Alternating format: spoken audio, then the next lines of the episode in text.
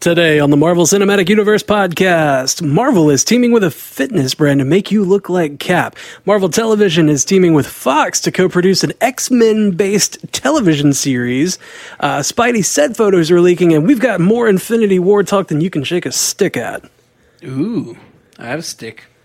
Uh, plus, we're just going to cover a lot more feedback. We still have tons of feedback left over from Civil War and from Daredevil, and we're going to talk a lot about that tonight. So we'll be right back after this. Ba-da, ba-da, ba-da, ba-da, ba-da.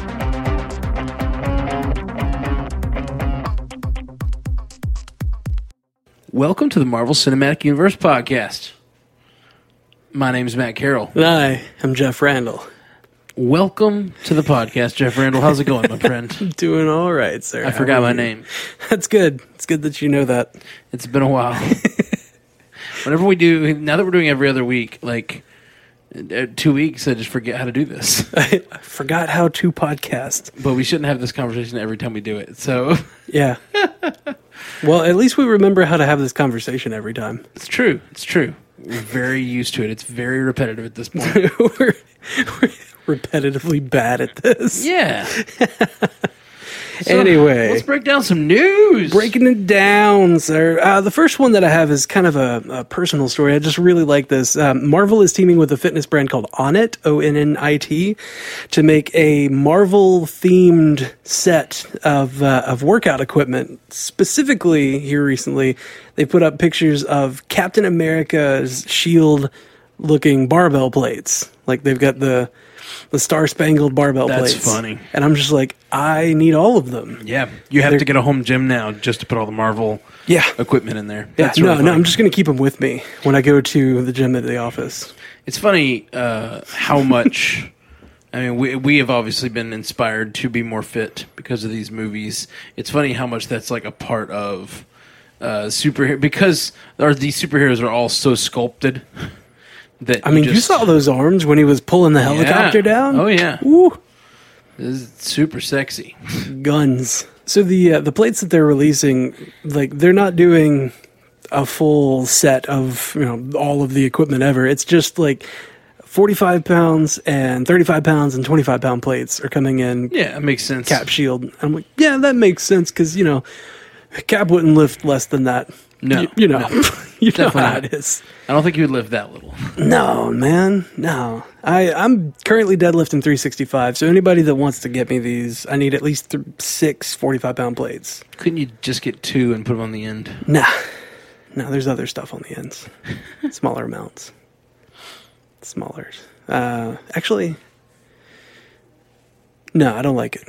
I just dumb. don't see the I don't see the point of putting them all throughout. You know, All the cap that you can handle, they're sir. probably more expensive than regular ones. So they probably I are. would just put regular ones and then put these on the end, yeah, but you got to show off how baller you are by having all of them be Captain America themed. and then just wear them around your neck as chains. Yeah, and you you actually all your- lift in an Iron Man costume. yeah, yeah, totally.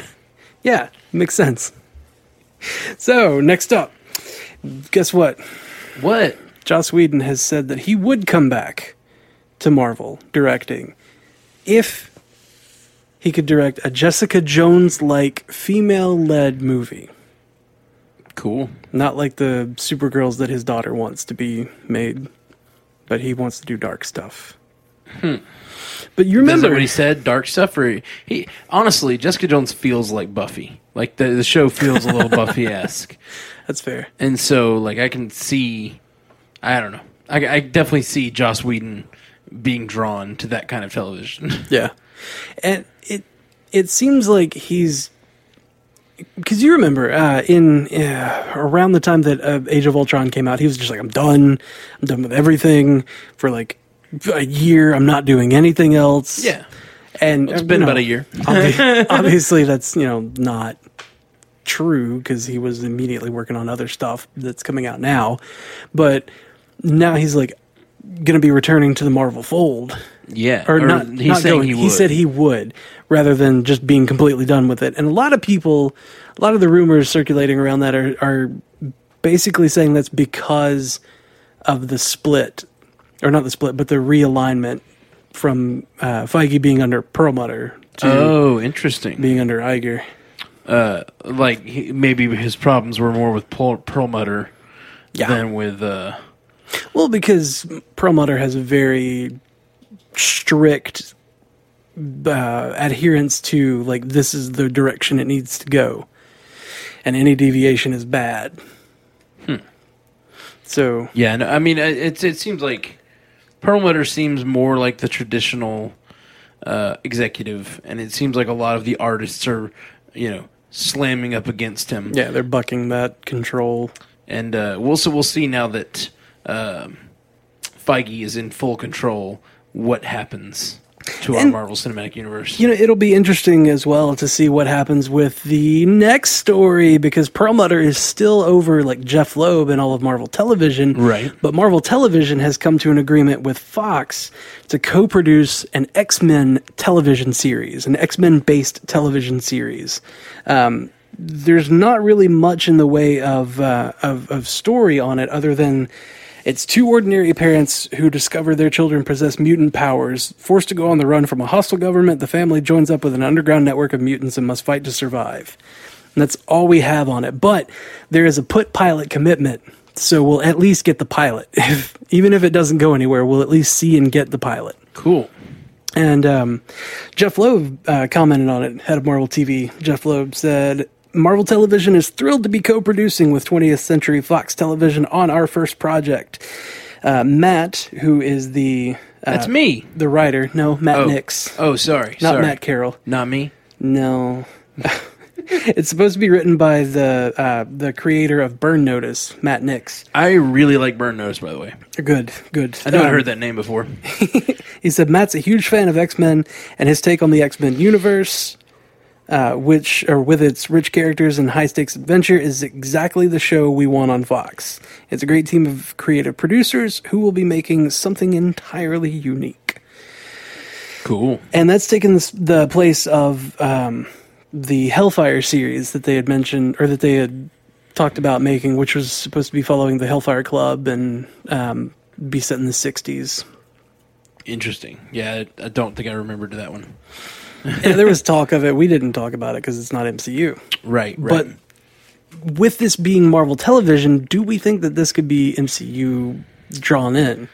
I mean, not if it's not if it's mutants, I guess. I mean, it's X Men and they're mutants, So I would say it's probably not in the same universe. but what I, you know, I've been I've been pushing for this one particular way to bring Fox into the fold Okay, what is your with the way? Fantastic Four alternate dimension thing. right. I don't don't know what you're talking about.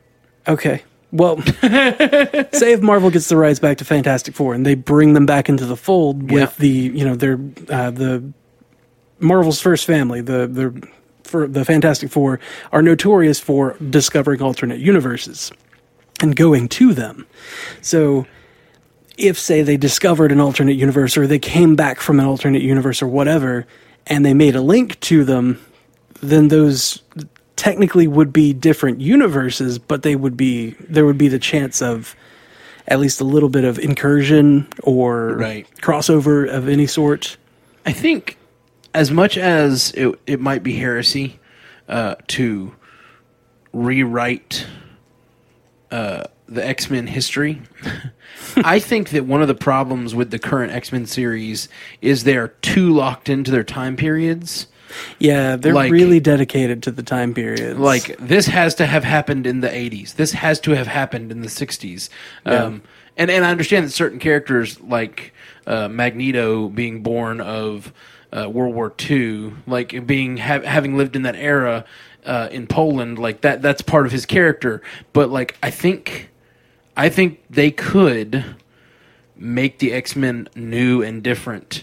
And just update them and bring them into current timelines, you know? yeah and still have a character that is Magneto and a character that is Professor X, and just may, maybe they maybe mutants are a thing in the MCU. They've just been kept secret. They've been you know they're a better kept secret than the inhumans yeah maybe so may, maybe the um may, maybe Professor X has been using his mind powers all this time to you know make people that find out he's been men in blacking them. Um, men in black wheelchairs in them yeah.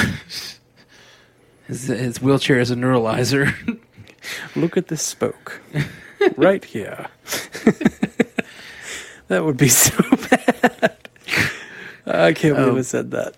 but some, you know something uh, to that effect that I don't know. I'm I'm not I'm not a writer, but like I just think that you could update those characters, and you don't have to stick uh, Jubilee in the '90s, and you don't have to stick um you know Professor X, and um, you don't have to have the whole like they, they did the whole Cuban mus- Missile Crisis thing in first first uh, First Class. first class, which I liked first class a lot. I thought it was really good, and I liked. Um, Days of Future Past a lot. And l- Much less Apocalypse. Much less. I have, still haven't seen it. It's. It, it, with First Class, I really thought they were like, oh, wow, they're updating the, the mythos. They're really going for something. Even though they're sticking with the same time period, they're like. They're updating these movies to fit in with what comic book movies are today. And then with Apocalypse, it was like a huge step backwards. Yeah. Um, so it just felt like a 19 or a year 2000 uh, X Men movie. which like uh, enough can be said about those x-men movies like setting the precedent for nowadays marvel films you know nowadays superhero films especially like they they did a really good job of making it acceptable mainstream like it's actually it's okay to start talking about superhero films being good like they were all right but they were like it, they're nowhere near as good as MCU movies and MCU has just completely turned all of that on its head like that was okay for 2000 but now you got a you got a different standard to uphold Yeah, absolutely, absolutely. so someone was talking about um, on one of the podcasts I listened to why Iron Man isn't mentioned in Iron Man One isn't mentioned in the conversation for the best MCU movies. yeah um, it's always people always talk about Winter Soldier and Avengers and Guardians of the Galaxy, and the truth is, Iron Man One is amazing. I love it, but but it set the standard, and then they have raised that standard. Even even in just the seven or eight years that that the MCU has been going, they are constantly raising the standard yep and um, Iron Man one did that, but then they have they have suc- they have successfully exceeded that standard with almost every film they've made. Yeah. um, not every film they've made, not not all of but them. almost. I said some were kind of like they ran parallel for a little while, but then they've really just in the last few years have just gone up and up and up and up. It's just been great. Yep. Um, every May we get just like a new standard of what a comic book movie should be. yep every new temple yeah, yeah. is just setting the bar a little higher Yeah, I mean, even even Age of Ultron, which uh, in some ways didn't resonate as well with people, still set the standard. And it, like some of the fight sequences in that are just ridiculously awesome, and um, some some of the things were still advancements of the of the genre. yeah Um, even though the pacing was a little weird it's it was Yeah. quick it was quick but i mean the film before that Guardians of the Galaxy oh yeah, Guardians of the Galaxy, and that wasn't even a tentpole. That was blew that blew the top off. That was just like, here's a new thing that we're going to try. Oh, that worked really well. yeah, Okay, let's do that. yeah. Let's do that some more. Let's do that some more. And then um, they got this this deal, you know, with Sony.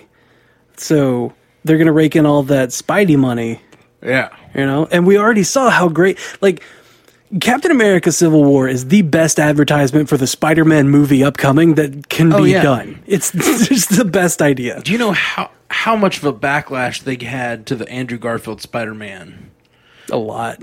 because it was too close to the previous Spider Man? Like you're rebooting it already? It's only been like seven years. Why? You know, like Yeah. I I don't even think it had been that long.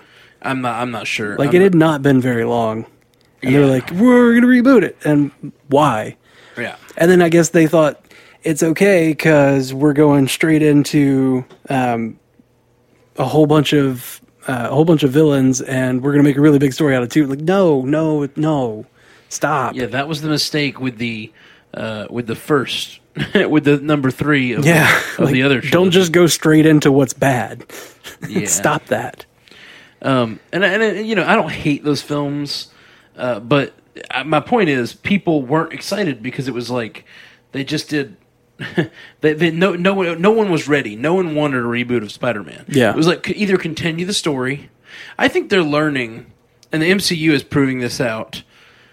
We care about our canon, and, and I'm- obviously I do. I'm the biggest proponent of canon ever, and I've talked about it on this show a number of That times Deep continuity. that deep deep continuity and I, am not alone i don't think that i think that people really want the canons to be the same they yeah, want I mean, there's there's enough of, of a group of people, that- at least that are talking to us on you know on the social media outlets about how it's really frustrating that Agents of Shield E seems to be kind of not mentioned in the canon and kind of falling away from it, like Yeah. maybe not hitting all the continuity points. absolutely So I mean, we know, like we we Yeah. feel it. people care if something is in the same canon they really do um, and just reboot reboots re- I mean, reboot everyone knows reboot is a dirty word Yeah, Uh, and so so the fact that they were able to with with Civil War take a property that just got rebooted in 2012 and that's not long ago. five years later that is insane to think that they're rebooting Spider-Man again five years later it's a soft reboot though. They're not going to tell the origin story because everybody knows it. true. Um, and that was a big problem with the Andrew Garfield movie is I felt like I was watching the same the, the origin story. It was an alternate universe origin story. They are ten years apart, by the way. I just looked it up. It's 2002. And Okay. then Amazing Spider Spider Man was 2002. Amazing Spider Man was 2012. But this new one, Home Spider Man Homecoming, is going to be 2017. Five years, half as much time. And do you know how much more excited everyone is? About this one? Oh God! It's because it's a different studio. Like they didn't change anything other than like uh, it's a different actor and uh it's a different ish origin it was story. It was different. It was diff- different creative team and everything. And so th- there's there's something to be said for that. But eh, the, the, the, it's in the same canon as the MCU, and that's all. yeah. That's the big thing is that yeah. it's it's Marvel Studios now, and you know they've got the best creative prop or the best creative uh, powerhouse of movie making out there right now on it. Yeah, Nathaniel it's a Muzzy, homecoming. Nathaniel Muzzy posted. Yeah, it absolutely is. Um, Nathaniel Muzzy posted about this, and he said, "So it's X Men, but Marvel TV and Jeff Loeb are involved." Um, seems like Marvel and Fox are getting pretty comfortable with each other. I know I'm probably the, in the minority, but I hope the body this bodes well for Marvel Phase Four, Fantastic Four. Yeah. I think that's almost too perfect. I've, I've heard I've heard that on a few websites and podcasts, and we've even said it on this Phase Four, Fantastic Four. You just got to do it. It's perfect. Yeah. It it flows too well. Phase Four. Phase Tastic Four. Yeah, it It's just perfect. it really is. It like the marketing could be And like after Thanos tears Amazing. everything up, and we have you know a wrecked team, and like s- people die, and you know everything is Avengers disassembled basically. which they already kind of are. Yeah. and then the Fantastic Four come back, and they're like, "We have to fix this." Like that's exactly what I'm looking at. Yeah. And now, as much as I've said, I don't really want.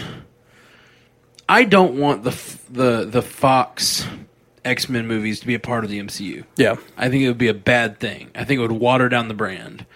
But if they did some reality smashing and time travel in the Thanos uh, in, in Infinity War, and it caused some sort of change in the timeline where we got Fantastic Four brought in, where they were the first family and they'd always been the first family, yeah, yeah. they could totally do that. and then we get a fan- then we get this awesome Fantastic Four backstory happening.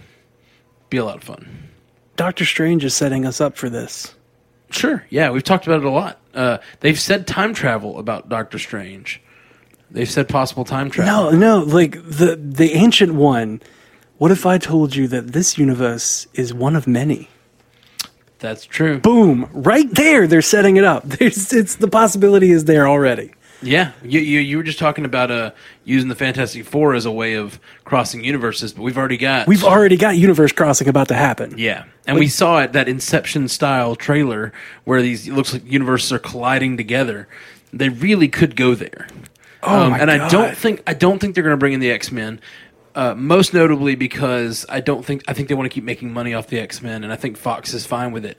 But if they see s- how successful Spider Man is, Yeah, it's all going to hinge on Spider Man. I'm thinking. I think they could bring the X Men back in, but I definitely think they're going to bring the Fantastic Four back in. oh yeah, Fantastic they're going to Four make have to. some sort of there's, deal. There's too much talk right now of Fantastic Four like properties and whatnot. Yeah, That there, I have stories on that later. Uh, something that James Gunn talked about, but I was um, I wanted to try to get to talking about Spider Man because uh, Tom Rothman, the Sony chairman, uh, talked recently about um, how important the the Spider-Man Homecoming movie and title at least are. Uh, he said that the title is relevant. This is quoting him. The title is relevant to the story because it takes place in high school and there is a scene at a homecoming dance. And he said, I've actually seen the dailies of it because we already did the high school shooting of it in the first couple of weeks. It's fantastic. But it's also a homecoming to Marvel and a homecoming to the cinematic universe that Spider Man belongs in. So it's a pretty unprecedented deal between two studios, but we're really proud of it. And all I can tell you is those guys at Marvel, I think the technical term is they know their shit. We're really, really fortunate on this because Marvel and Kevin Feige have really embraced the character, and nobody knows it as well as Marvel. It is another crown jewel of Sony's for sure. that's awesome. That's great. I uh That's the chairman of Sony yeah talking about how great Marvel is and how awesome it is for them to be doing all of the creative stuff. Like, it's like they understand, like, yes, we screwed up.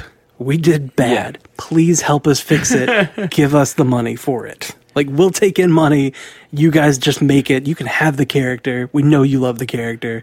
Do stuff with it. I think with the failure, I mean, and it wasn't a huge failure. It made money, uh, but with the criti- Lackluster critical performance. failure of Apocalypse, I think it would be very possible that the next X Men movie is in the Ma- Marvel Cinematic Universe. I think that is possible.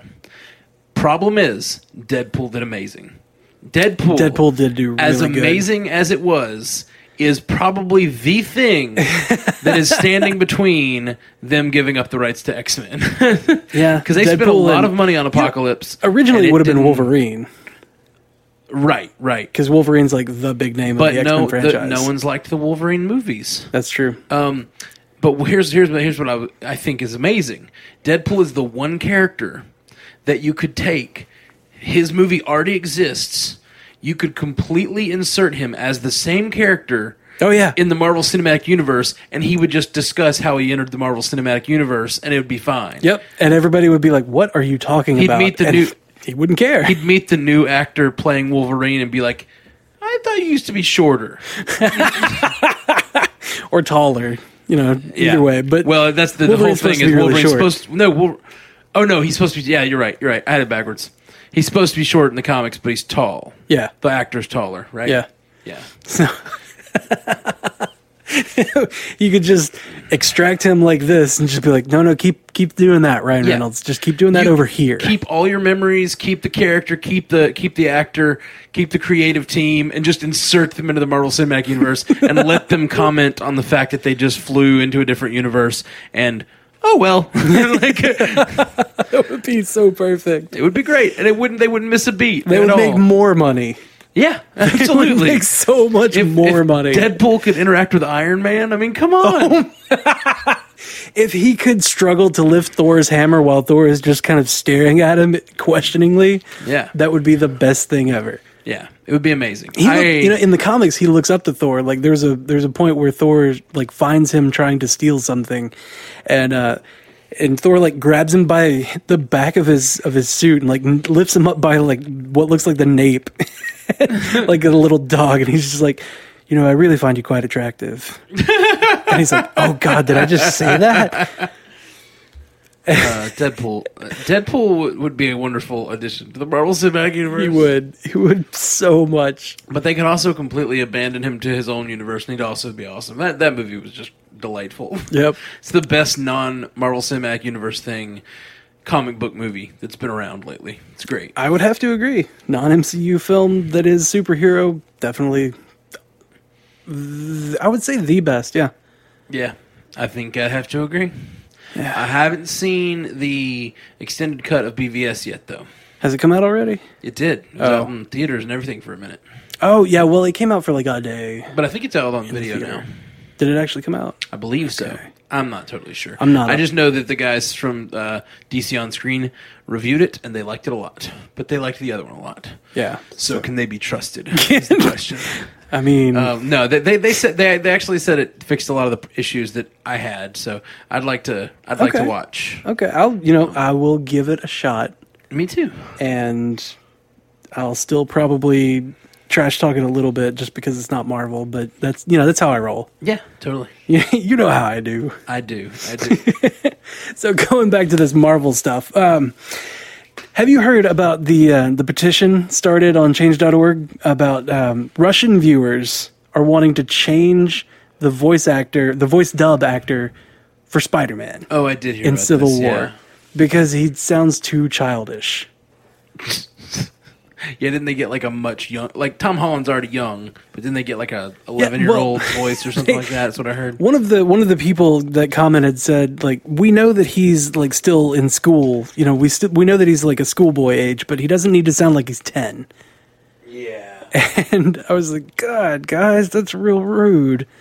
But apparently, Marvel just Marvel films in Russia have a really bad history of just being misdubbed, miscast, translation problems, like all kinds of things just gone wrong, yeah. and that's that's unfortunate. So hopefully, Spider Man is uh, is better for uh, the Russian populace and the world as a whole. When uh, Spider Man Homecoming comes out, they've already uh, started filming on that as well here recently. Because you know there was the torch passing ceremony in Atlanta, not a ceremony, but James Gunn was all like, "All right, guys, we're handing it off. You guys have fun. That's cool. High five. We gotta get it. We gotta get into those movies. Yeah, We gotta become extras in Spider Man movies yeah. or any Marvel movies. They're in Atlanta. We're so close. It's right there. Uh, Charles McFall could uh, get us in, right? Yeah, he knows people." He knows people. He's in Atlanta. he's in Atlanta and he knows people. I mean, set photos are coming out, so we could probably just like walk up.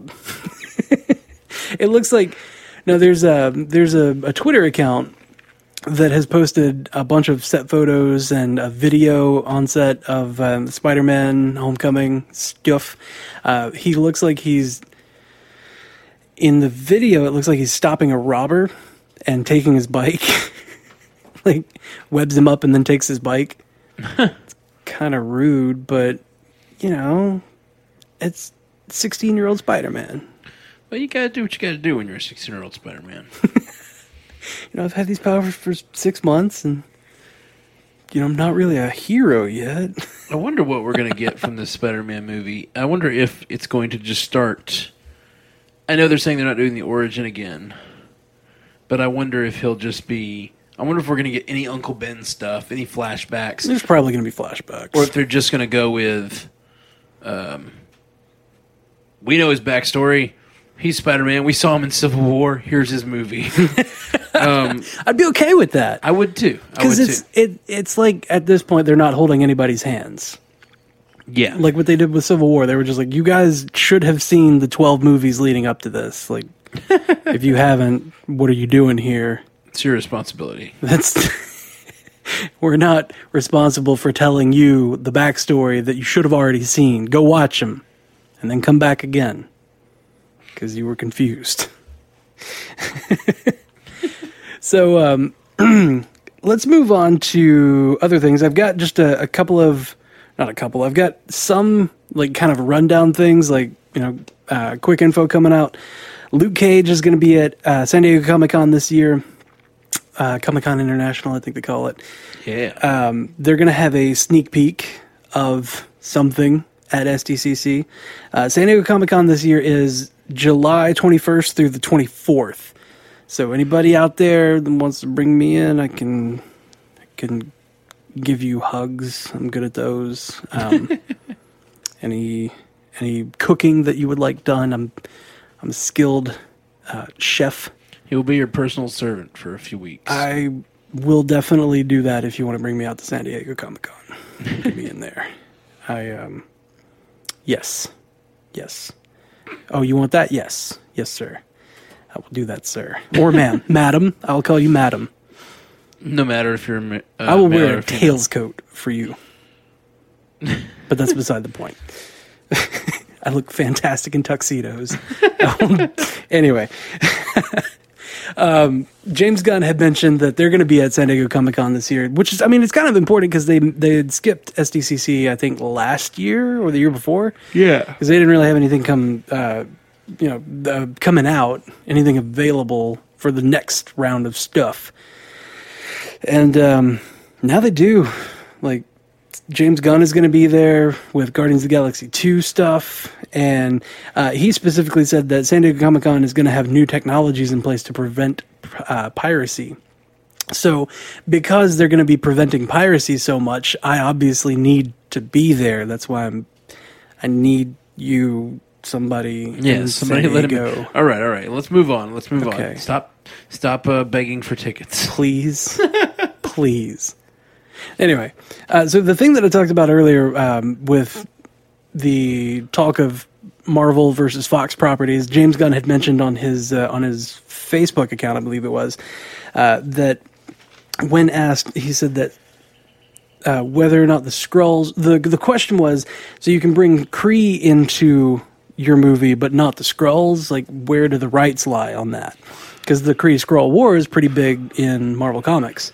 Yeah. Uh, he was saying that the um, the the rights to specific Skrulls are at Fox, but the Skrulls overall are uh, currently a um, uh, they're co-owned, like a kind of a shared property, I guess. Right. Similar to what we got with uh, Wanda and Pietro Maximoff. right. Um, and the the general thought is that like the Super Scroll is obviously Yeah, a for Fox sure. Fantastic that's a, that's Four property. A, it's got to be Fantastic Four property. Yeah. So, however, they could probably somehow get the scrolls into the MCU with an invasion plot of some sort Yeah. pretty handily. Maybe, I mean, they could rework Thanos' origin. I don't know why they would want to do that, but uh, his chin looks a lot like He's the- a little scrolly. a little, a lot like the scroll chin. You know, yeah. Oh, with the I d- weird I- markings. As much as and- they tend to stick to the source material, I doubt they would go there, but they could. well, no, Thanos is not a scroll. No, yeah, that's what I'm saying. Oh, okay. So I'm doubting that they would make that change his origin in that way. Oh, I gotcha. They want to stick to it, so don't do that. Gotcha. Well, I mean, it's just a thought. It's a possibility. They just they they look similar. Yeah, they definitely do. Anyway, um, so it's it's it's a possibility. You know, there's scrolls could come in. We could he could be leading them in some way. Whatever. Yeah. I still like my idea of, of Norman Osborn showing up and uh, taking down Thanos, like getting the last hit and proclaiming himself to be the hero and getting put in charge of Shield E and and um, the Avengers and starting up the Dark Avengers. I just I really love that idea. Yeah, it's really good.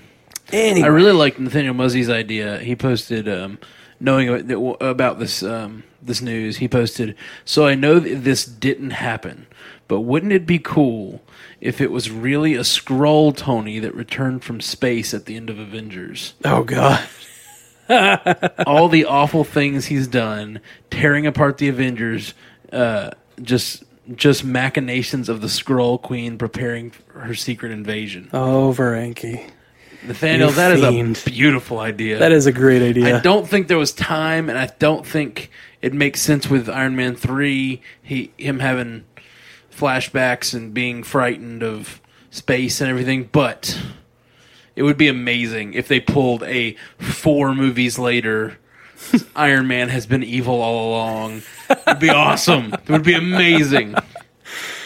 oh man, Not just one movie. Not like oh, uh, you know, Tony Stark's been tied up in a closet for six scenes. No, it's like for a decade you've been watching a scroll. Like that would be that would be amazing. I would be so on board with something like that. oh man, that would be that would be intense. And then like, oh Or maybe that is it. Maybe all those flashbacks to to that is just because all of his people were dying yeah, from the nuclear explosion, and that was and he is a scroll. Oh man, I would I would love it. I think that'd be amazing. Plus, all the people that don't like Iron Man three, it could be like it wasn't really Iron Man. Like Favreau, Favreau could come back to direct what he what they're going to call Iron Man three, and later they'll call that Iron Man Scroll. Um, Yeah, and then when uh, when Thor Ragnarok comes out and they're like doing their buddy road trip thing, they just happen to find Tony on another planet, you know, in a prison, and they break him out. Yes. They do- Somehow he survived the nuclear blast. I don't know. All the everyone else died, but somehow he survived. yeah, he was just thrown into space. That's all it was. He was thrown into space. Or maybe and- he was like partially through the portal and got like sent to another dimension or something. We're trying so hard.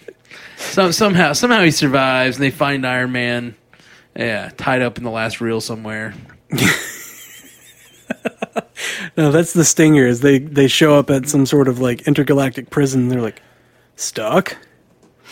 Oh my gosh, how how amazing would Robert Downey Jr. pull that off if he was like a a decade imprisoned Tony Stark?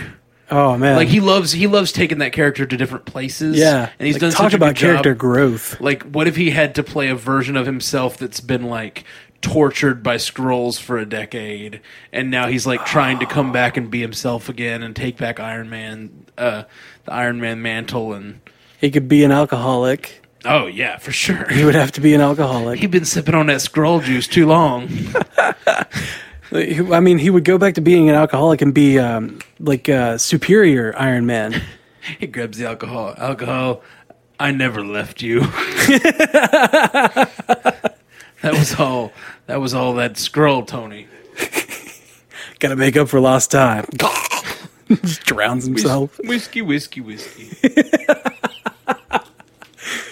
Oh man, and uh, like he could he could do the the superior Iron Man thing because like with when they came out with superior Iron Man, it was back to Tony being an asshole and being like uh, very much above everybody. So that could because I mean, if you came back from like scroll imprisonment and you were mad because you've been captured and like nobody came for you until somebody happened to cross you. But like, I would be so mad at the scrolls, and I would be exactly the superior Iron Man character. I know, like that's exactly what would happen. And I, mm, mm, now we got all kinds of other theories, wild speculation. Or, or or he'd feel really superior if he somehow escapes a scroll prison, teams up with the likes of Peter Quill and like fights his way back to Earth. Like what if Oh my he's God. like what if he's the like stinger of Guardians of the Galaxy 2? and if he's like they find him in a scroll prison. I really, I really like this idea a lot. I would, uh, cause it would just blow my mind. Like now, obviously, I'm thinking about it. It wouldn't as much, but like, if I'd never thought of it, and then they did that shit, I would be. out of my mind. what if he just stowed away on Peter Quill's ship? And like Yeah. we saw there were there were scenes Oh man. well, no, there were there was the um the Earth-like scene with the the movie posters. Yes, yeah, yeah. One of them was obviously Tony Stark. What if that whole thing with that the people running from something that was flipping cars what if that was the ship crash landing because somehow stark messed up the the engine or the the ship in some way and like they crash land Navigated it back to Earth. yeah he got it back to earth and, and he like he walks out and sees the um, the the movie poster and is just like uh, i guess i could see it that's exactly what he would do yeah. Just comes comes back from ten years in space and still just it's just snarky as ever.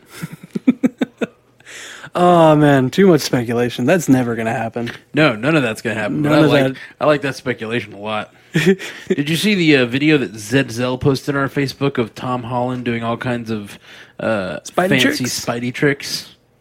Was it in his backyard? Uh, s one of them, some of them was. It was like him.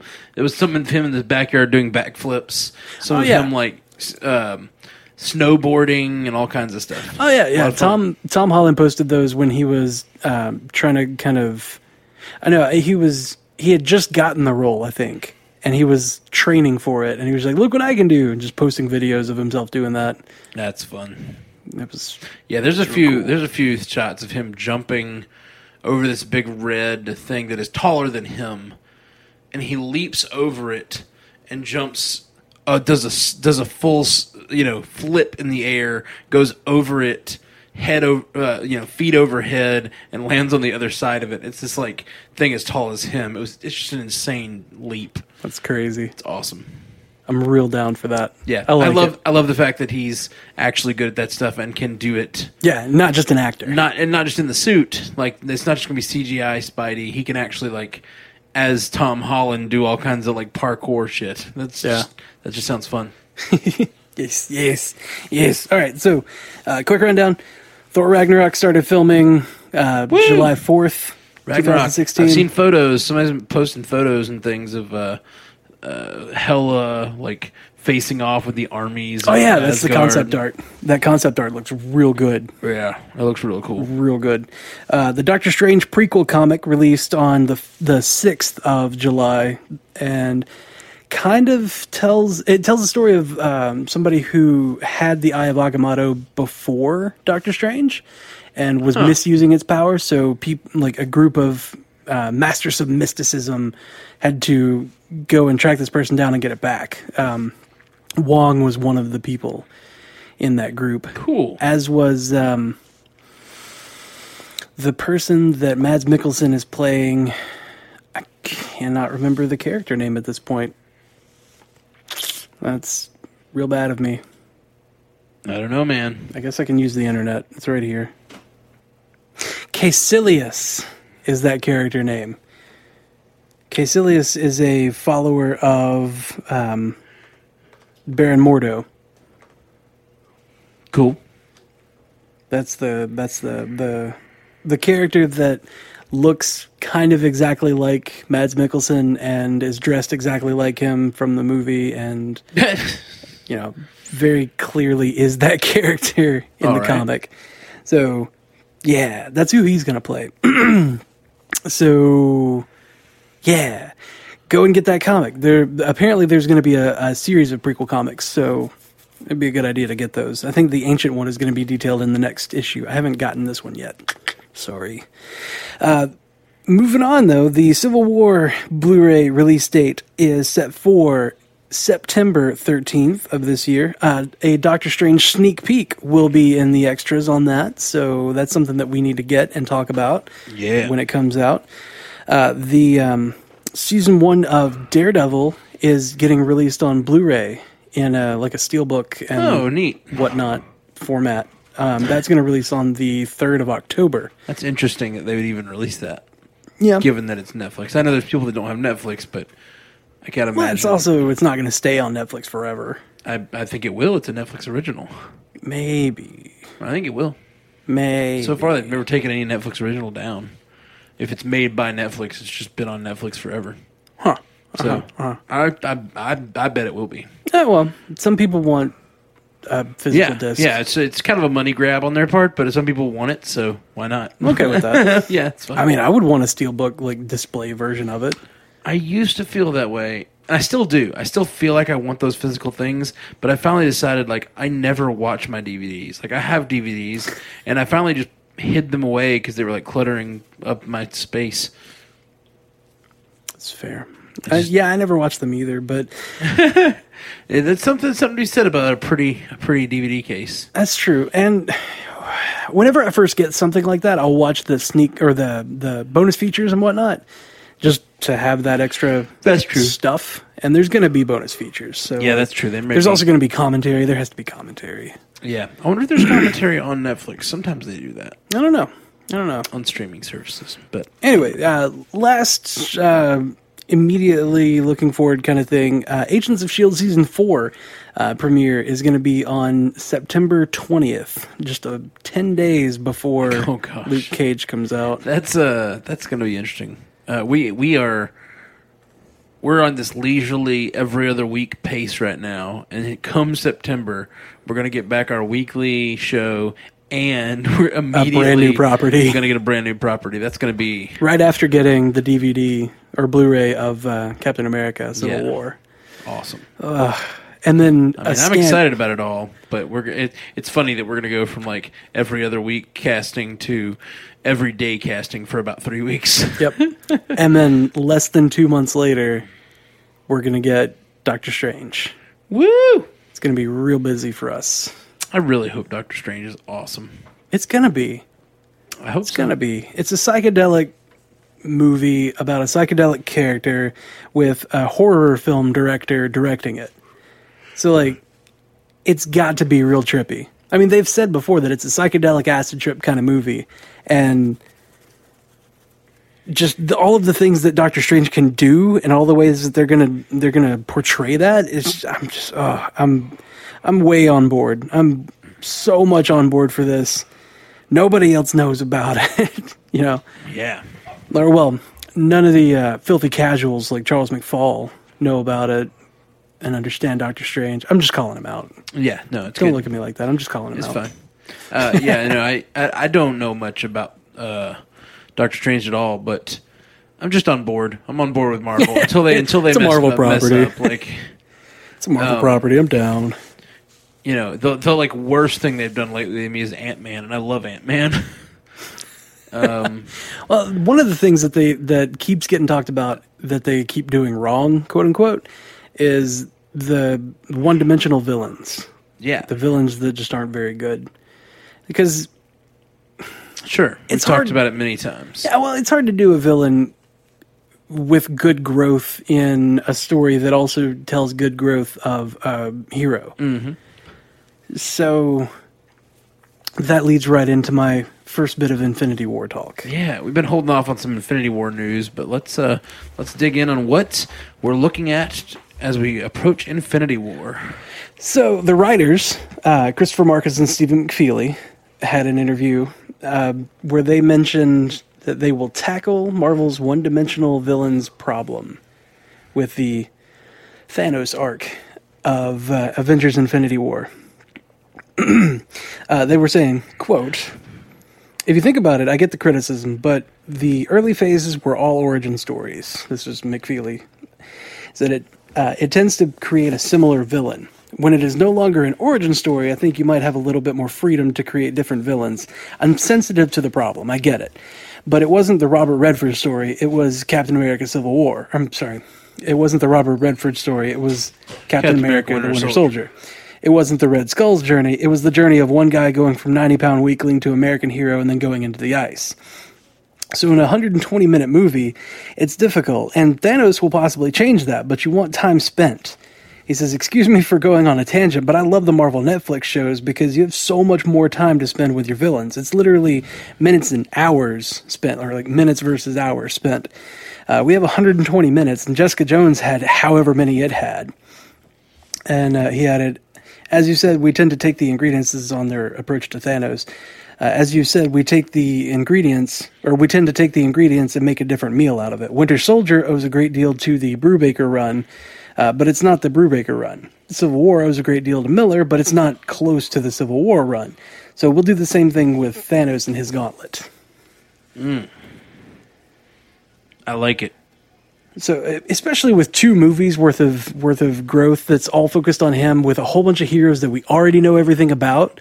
They don't have to grow our heroes as much. They can make this Yeah. villain villainous. as much as we've talked about Avengers Age of Ultron and Civil War not catering to the new viewer, Yeah. this is going to be far above that, I think. Oh, yeah. They're not going to cater to a new viewer with this. You're not going to know what's going on. It's going to be understood that it kind of has to be everybody in the pot and you got to already know about everybody. yeah. Because I mean, th- if you think about it, we're gonna we're gonna lead off with two teams that are split because we've got Iron Man and his like government approved Avengers, Yeah. and then Cap with his secret Avengers, basically. Mm-hmm. So we've I mean they're they're still like that. The movie didn't end with everybody being happy and back together. Like, Oh, yeah. the Civil War kind of hasn't ended Um, the the writers Marcus and McFeely talked specifically about that as well, like uh, kind of how Civil War will lead into uh, Infinity War. uh, saying that they're going to juggle the characters much the same way as they did with Civil War. Um, they said when outlining Infinity War, we certainly had those conversations. You know, in the same way that Civil War, not everybody has the same amount of scenes or lines. I think that you can assume that with so many characters, we'll have to be as rigorous. Uh, we'll say, well, these people have larger stories and these people have smaller stories, and hopefully they can flip. In some cases, I know of a few right off the top of my head that have a small part here and a bigger part there. Uh, the people in the background in one might come to the foreground in the second one. There will be moments where every last damn person who's still alive will be in the same room, and they're just a nightmare to write because Marvel is very good about hiring good actors. That sounds awesome. Every last person is in the room. Every last damn person who's still alive is in the same room. that sounds amazing. That does. It also sounds like some people are gonna die. that kind of says to me that some people might die but th- i mean they've got that many heroes and it's like they just they understand they're not going to be able to to address an individual arc that is the same size for everybody Oh yeah, they can't. They've got to make those decisions. Yeah. and it's good that they know that because you go into a movie like this and try to give everybody uh, a part and make it super even for all characters involved. It's not going to work. You have to you have to write the best story, and that's one thing Marvel has done amazingly well at. Um, Captain America was not the most well loved movie in when, when you know in the first in phase one in phase one yeah and Ro- Robert Downey Jr. was by far of the four heroes. He was he was the one that everyone cared about most. Yeah. and it's interesting that they went on to make Captain America: Civil War and Captain America: The Winter Soldier such keystones to their property, and it, wa- it was because that was the best story to tell. They didn't go with the most popular character. Let's push more and more Iron Man movies out there Yeah. they they made really good Captain America movies, and I, I so I hope they make good decisions, put the right amount of each character in. yeah Like you think about Ant Man and Spider Man in Civil War, they both probably had like no more than ten lines each. yeah they they had about 15 to 20 minutes of screen time total Yeah, and a lot of that is them just fighting or other people talking, and they're just standing there. Like, Yeah. they did not have that many lines. They didn't have that much to do, but that they were in it the perfect amount. yeah you didn't they they didn't get shorted they just that's how much they should have been in this movie you know Yeah, yeah. It wasn't like, oh man, I wish. I'm, well, obviously it is. I wish they could be in there more, but it wasn't like Right. uh, they should have had so much more time because it would have told the story. No, they served their part of the story, that's right and then they moved on, and then they they moved on. You know whose part of the story coming up? I'm really excited about. I'm excited about is the it? Guardians coming into play me too because they could like oh, that's so exciting uh, given that last statement everyone everyone who's still alive in the same room Yep. and then this next statement which we have you know, you said the next point you're going to make is that the writers have confirmed that the guardians of the galaxy will be in avengers infinity war Yeah. They well, well, the exact quote is, you know, they're they're asking, would you be interested in including them in Infinity War? And Christopher Marcus said, let me put it this way: you know who owns that gauntlet, right? You know who's in another movie, and his kids are in that movie. You know, it's a big universe. You do the math. I mean, they can't, you know, talk about what they're doing with it, but the Guardians are coming into play. yeah The Guardians are coming in. I, I love the idea of them being in the same room as as as as all of the other Earth based heroes. It's just going to be awesome. Just so excited. Yeah, yeah, yeah.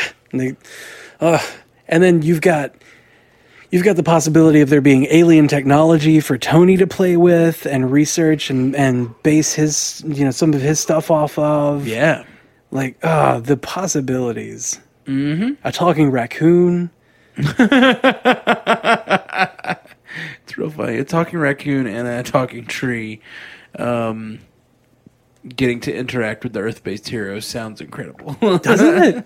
Like, do you know how interested in all of that Bruce Banner would be? yeah, Like, oh my god, he would go nuts over Groot and Rocket. I'm so excited about Thor Ragnarok for the same reason. Um, Actually, Hulk gets see- to be in space. seeing Banner in space and dealing with all the technology and all the spaceships or whatever he has to deal with, it's just going to be exciting. it's going to be real Yeah. cool. I'm excited to see uh, Hulk in battle garb the way he was in Planet Hulk. Yeah. It's going to be neat. Yes, it is. And then Jeff Goldblum is going to be the Grand Master. Like, There's just so much good stuff coming. it's just, just too much. I can't handle it all. Like, and Josh Brolin, uh, who you know is going to be Thanos and was barely Thanos at all, uh, he's going to be, or he's he's gushing rather. He's gushing already about how amazing everything is already. Um, I'm going to quote him here because he uh, he discussed it with uh, Movie Phone. He said, Yeah, I sat at a table and I listened to the story from beginning to end, which was, you know, sometimes you go around and you go, Oh, it's a great movie or this is a great experience, and you, you kind of know that it's not. This is the opposite. First of all, from a publicity point of view or an, or an interest, I've gotten more publicity playing Thanos, even though I haven't done it yet, than all other movies combined. If there's any blurb of publicity at all for me, it includes Thanos in some way or another like quote by the way he's got hail caesar coming out but don't forget about thanos that's coming out which is amazing which is really cool then the other side of it is really how much it means to people it all comes down these stories these avengers stories all come down to this conclusion and that's our involvement basically my character against everybody and it's really fun what they've chosen to do with the story i think it's brilliant personally i was blown away and had goose pimples pretty much 50% of the time that I was listening to what was going on and pretty amazed that I'm going to be involved in it. So it's a big thing that's coming up. That's exciting. like to hear such a, a great actor like him being that excited about it is just And he says he says it's him versus everyone. I wonder if that means even including his uh, his daughter, his daughter. Nebula, which kind of does happen in the comic. goes against him. Yeah. in comics. Yeah, She takes I the mean, glove she from him, or takes the gauntlet from him. kind of went against him in the movie, sort of, right? In Guardians already, right? Kind of, I mean, I I'm mean- kind of fuzzy on the details of what happened toward the end of that movie. She she left, sort of. Yeah, she's real pissed at him. I, l- I- people talk about these villains as if they're paper thin, and I loved the interactions between uh, Ronan, Nebula, uh, and and Thanos. Like I thought they had made a really rich sort of like hierarchy and interesting sort of. Uh, Well, the just issue- made, made made an in- interesting interpersonal connections there. the issue with Thanos and and um, Ronan in that is that Ronan was the big bad of the movie, sure, but when he gets put up against somebody who's just like, if you talk to me like that again, I will bathe the starways in your blood. Like, uh, Ronan's not that big then. like he's uh, we don't really he's we don't really care about him that much. yeah. He's just the scale is not there the way it needs to be. I just, I, I just, I just thought it was very interesting because I, yes, Thanos seems like he's more powerful than Ronan, uh, but we're he's not just sure sitting of on his that. chair. We haven't seen that. And then when once Ronan gets a hold of that gem, he's like, "I don't need you," and I double crossed him. I loved that. I thought it was really, really clever. Yeah, and well, the the thing that really kind of solidified that that could be a, a thing is that uh, when Nebula and he were first at um, were first at the sanctuary where uh, where Thanos is. Nebula walked him out like, "Come on, we gotta go. This is a fight that you're not gonna win." Yeah, but then later she's just like you're planning to kill thanos and like she believes that he can do that yeah, so she's like if you're going to kill my father then i will you know i'll destroy a hundred planets for you yeah. There- There's definitely some complex stuff going on, and I feel like a lot of it, at least in the movie, seemed to be that uh, Gamora was the favorite daughter. yeah And- well he said you you've turned my favorite daughter against me and she's like twitch twitch Yeah, the, the, it's so subtle too. The, the twitch of Nebula there is Yeah. real subtle and fun. Um, I just, it's great. so that's really all i've got as far as like news and and future talk for right now um do we want to make our half episode marker Sure, sure. Uh, hey everybody, thanks for listening. We're the Marvel Cinematic Universe podcast in partnership with 45 Magazine and a proud member of the Giant Size Team Up Network. If you want to reach out to us, uh, grab us on mcucast.com, at mcucast on Twitter, facebook.com slash mcucast, mcucast at gmail.com, or give us a call at 573-CAST-MCU. You're so peppy. I'm very peppy. I like it. Thanks, man. That's good. Thank you. I real appreciate cool. it. It's all the beer. Can we go back to being really chill? Oh, sorry. I'll No, be man. chiller now.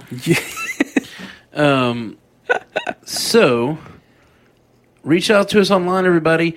It would be a huge help if you want to give us a review on iTunes or on uh, whatever your podcast service is. Hit the little thumbs up button or the star or the like or you know you know how the internet works. Uh, give us tokens of appreciation. We thrive and live on it. Um, so It that'd be sustains awesome. me. It sustains us. It does, and uh, and more importantly, more people get to listen. More people participate in the conversation. Makes it all uh, more fun and richer for everyone. So yeah, check us out on all those website things, or call us at five seven three uh, cast MCU and leave a voicemail. Um, but I think we're going to talk about some feedback now, right? Let's do that feedback thing. Woo! All right. So Scott commented on our uh, on our website said, "Hey guys, been listening for a while now, but this is my first time leaving a comment. Missed the cast during the hiatus. I'm sure it was a much needed break, but I'm glad to see you're back. You know what? It's good to be back. Good to be back. Did you hear the news about possible casting calls for Magus in Infinity War Part 1? If it's true, I definitely think we'll see Adam Warlock in Guardians Volume 2. I'm predicting that's who Kurt Russell is playing and will turn out to be Peter Quill's father, too. Thoughts? Well, I have, not heard that. I have not heard that either, and I have. I don't know who the, his father's going to be. I've tried to avoid it because there's been there've been a lot of internet theories going around. So uh, I don't know if that's the one that everyone thinks it is, but uh, could be Kurt Well, Russell. they've said it's not going to be what it is in comics, which is I don't want to Jason Jason know. of Spartax, who's like a king of a planet or whatever. It's not going to be that. Okay. Well, now you've narrowed it down for me. I just said I don't want to know, and you said it anyway. Sir, we do news every week here. Yeah. But there's very specific news I avoid. and Star Lord's father, because I really like Guardians of the Galaxy, it's one of my favorite movies of all time. I'm trying not to be spoiled on that. Yeah, well, that's going to happen. Are, um, when it gets closer to time, am I going to have to ask you to leave the room so that I can talk about it? Yeah, if you're going to talk about who Star Lord's dad is, if they've revealed it, I'm hoping they keep it under wraps. but it's probably Kurt Russell because he's in the movie, and you know, Yeah, yeah. He it's just very seems like a likely fatherly figure. I get that. It's the, the- he's the right age and everything. By the way, I watched almost. I watched the last few seasons of Parks and Recreation for the first time this the last couple weeks. It was super great, and Chris Pratt is awesome. and it, I guess, um, I guess during season six is when they filmed Guardians because he is like weirdly goes to London, which is where they were filming Guardians, and the whole crew goes to London, and they have like a few episodes in London, and they decide to leave him there, and uh, for to to work, and so like it just was it's real funny because I, I know he was there to watch, he was there to do Guardians, and they also just randomly like you lost a lot of weight, you, lo- you lost fifty pounds. He, he- they say like you lost fifty pounds in four months or something like that. He's like, yep, just stop drinking beer. They were like, how much beer were you drinking? um, yeah, good. That shows All of it. so good. Everyone on it, amazing. But Chris Pratt was really great, and I love that he stayed on and finished this show. Like he he did season seven and was in a lot of it. Um, Yeah. he, he isn't in every episode. He's kind of like in and out because he's a big movie star and filming Jurassic World and stuff, uh, and the Lego Movie and all Yeah. these huge movies. But he still stayed in for probably like seventy percent of the episodes he was in. That's Um, crazy. it was great. Just amazing that a huge star like that was still, you know, You're a grinding big it movie out. star now. What are you doing on TV? Yeah, I loved it. Especially like on a kind of fluffy 20 minute comedy show. It's not like he was on some prestige uh, television show. It's not like he was on True Detective or something. Yeah. Fair. It was great. Fair. Really, really fun. Anyway, so you're avoiding that news. Okay, that's our that's our finish on that. But yeah, I statement. don't. I haven't heard about Magus. I don't know much about Magus. Do you know much about Magus in the uh, comics? Magus is Adam Warlock's evil alter ego, basically, Oh, okay, cool. or his And I know crazy alter a ego. lot has been speculated about Adam Warlock being in these movies. yeah, So that'll especially with uh, with the um, Paragon being cast, be, I which forget was who she was Paragon the is. the second creation of the people that made Adam Warlock, okay. and she was like, "We're gonna remake the world and breed this super race of people, or this race of super people, rather." As much as there are fans of this, I'm not saying there are not. Yeah, There are not so many fans of this though that James Gunn can take his creative liberties as he did with the first movie. Drax Drax's backstory is completely different in in this as it is opposed to comics. I mean, it has some similar elements, of course, but uh, Drax is not the Drax from comics. yeah. Uh, He certainly doesn't look the same. Peter Quill isn't the same. I don't know much about Gamora's uh, comic origins or or Rockets or Groot's, but um, you know they, they they messed around with the and it, well, that's one of the fun things about these sma lesser known properties. There's not as many um, thievery nerds yelling at them to There's nobody frothing at the mouth like you have to Yeah. maintain this story. I mean, like it's not like the whole you can't have Ghostbusters be girls thing, you know, like God, which is fine. it is. I don't know if the movie's going to be good, but I don't care that they're girls. From what I've read on uh, initial reviews, that the movie is actually fun. The movie is really people, fun. That's what people are saying. I'm still pissed that it's not in the same canon, though, and that just goes back to my own sick perversions. what you don't want to talk about deep hot continuity with a female-led movie. what? You don't want to. You don't want to mention it like But yeah, if it was in deep. the if it was in the deep, hot, wet continuity that I that I know from uh, from my uh, from from you know Your childhood. Harold Ramis and uh, Bill Murray, like if if, the, if if if it was the same deep, hot, wet continuity, I'd be fine with it. But I it's love not. those words together. It's new. It's brand new, shiny, shallow continuity. That far, works. far too shiny. It's it's it, it shiny and shallow. That's what it feels. Shiny is not a bad term, sir. In the terms of Firefly, it's not. Uh, but The way that you said it sounded a lot like Kaylee. shiny kind of is negative. CW is shiny. Okay. CW television shows are shiny. ABC shows are shiny. It's the one problem I have with like Agents of Shield. E It's a little too polished. Everyone's a little too pretty. You know, that's what I kind of mean when I mean sh- when I say shiny. Okay. A lot of a lot of things like they they insist on having every character look super attractive. They insist on. Uh, I don't know, just the lens they use on network television. it's just everything looks kind of soft and shiny and flat and not textured or organic at all. I mean, at least they don't put a sepia filter over everything That's true. like That's they true. do Zack Snyder.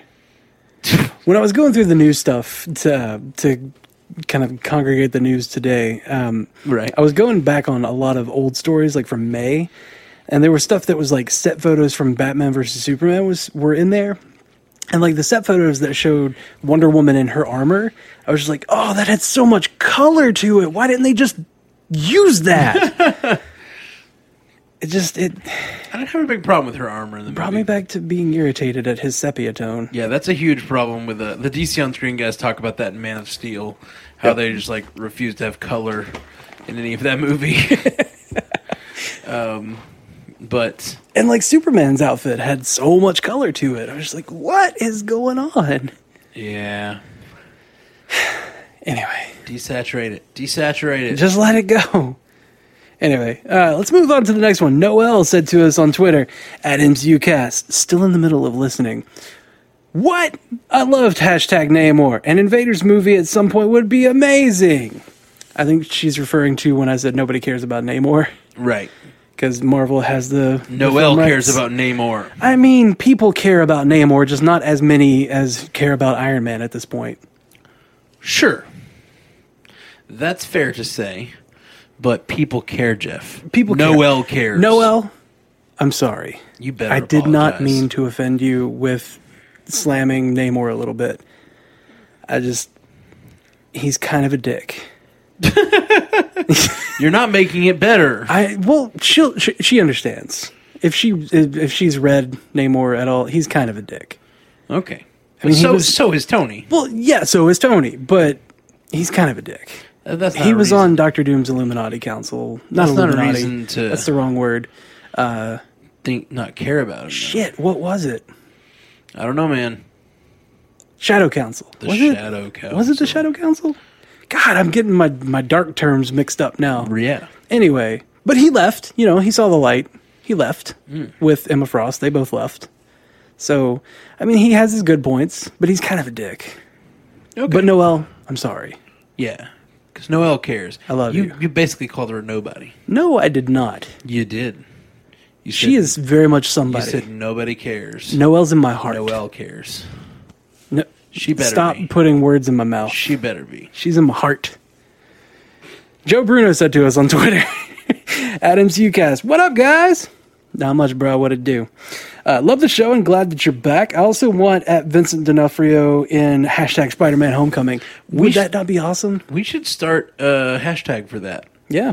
Uh, everybody tweet at uh, Spider-Man Homecoming or Marvel or whoever Hashtag Spider Uh. Man Homecoming. Kingpin in Spider-Man Homecoming. Hashtag. Maybe not yet. What do you mean not yet? I don't know. Maybe like They're in the film. background. They're like about to film. well, no, like not in the Spider Man world just yet. Maybe Oh, like I talk totally about it. disagree. I totally disagree. I think he should like be someone that he has to contend with at some point in the movie. It'd be amazing. I, I would like him to be more background machinations because Yeah, that'd be fun. it's too big for like him going to fight him right now. I don't know. He just fought in Civil War.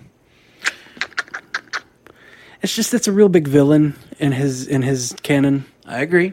But also, he's a, he's a real big villain. But also, we're gonna have these big tentpole Spider-Man movies. Yeah. And Kingpin is well known at this point as a street level villain in this universe. Yeah, That that our street level heroes are having to face. Yeah. So I think it would be perfect to have Kingpin show up okay. at this point. I just I'm I would I'm worried because they already got Michael Keaton, and they're they're saying that he's going to be the Vulture. Like I- it's just I don't want him to do too much. You know, yeah. No, I'm, I'm with you. if if he was in the background, that'd be okay. The good thing is, even if they did like a little bit of of like maybe maybe maybe Kingpin is like a Thanos type figure that's like just in the background. Yeah, that's what I mean. Machinations, blah blah blah, sending in uh, the Vulture to do his bidding or whatever. Yeah, Like that would be fine with me. Um, but the thing is, even if we have two villains to explore in this movie, they're not going to have to explore Spider-Man nearly as much because it's not an origin story, and it's not, um, it's not an origin story, and it's not the first time we've met this Spider-Man. So they're going to be able to go in with a lot already assumed. yeah. And while I, obviously we want our hero to grow and change in this movie, they could spend a little more time on the villains and it not feel too stuffed. That's fair. That's fair. Because most of the time, I don't know. I just they they put like fifteen villains in there, and Yeah. Spider Man still has to grow and figure out parts of his past that make no sense. And just- yeah. but Marvel's in control. I, I trust Marvel. I trust my Marvel. It's like your uh, mantra over there. I trust my Marvel. Joey Kazina said to us on Twitter at MCUcast, "OMG, hearing your voices again was like sweet Christmas to my ears. Please don't leave me that alone again. it's so sad." We had a lot of these this week. We appreciate all you guys that missed us. But I feel really bad when you say, don't leave me alone, that alone again. Puts a lot of pressure on me, man. I love you and I'm here for you, but damn. It hurts. It hurts to know that I have that weight on my shoulders. Uh, next up, Jay Greenwald said to us at MCUcast, if RDJ negotiations fail, maybe they'll cast a small black girl to replace him. Keep in line with the comics. Hashtag WTF. Hashtag it's Iron Man at Marvel. This sounds. It's it's a recent comics thing. Yeah, no, I know. Marvel now 2.0 is getting a change up in who Iron Person is. That is interesting that they're it is Iron Man. I mean, it has has been anyway. Yeah. Um, like I mean, I'm not. I don't mind if a f- female takes on the suit, but are they? I guess they're still going to call it Iron Man. I, I guess I don't know. That's an interesting question. Haven't really kept up with Marvel now. I don't know anything about it, but uh, I- I've I've seen the pictures or whatever that it's uh, that it's young black lady taking over the suit. That's fine. I I have no problems with that. If it's going to be anyone, I do think it's weird that they're doing a lot of it all at once. yeah, it does feel like a lot's going on. Like a bunch of big changes are being made. I mean, it was just last year that um, all new, all Thor. different Avengers came up, and and like female Thor was part of it. Yeah. and like Captain Falcon was right about the same time.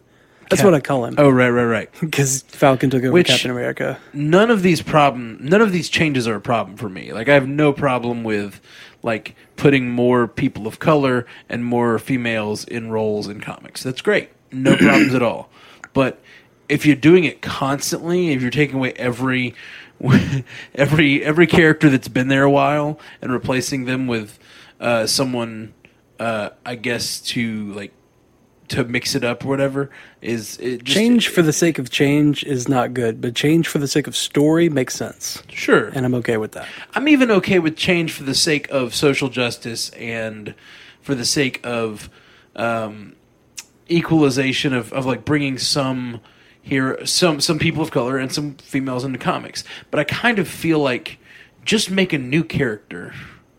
You Well, don't have see- to constantly change the old characters because to me, There's- Iron Man is Tony Stark.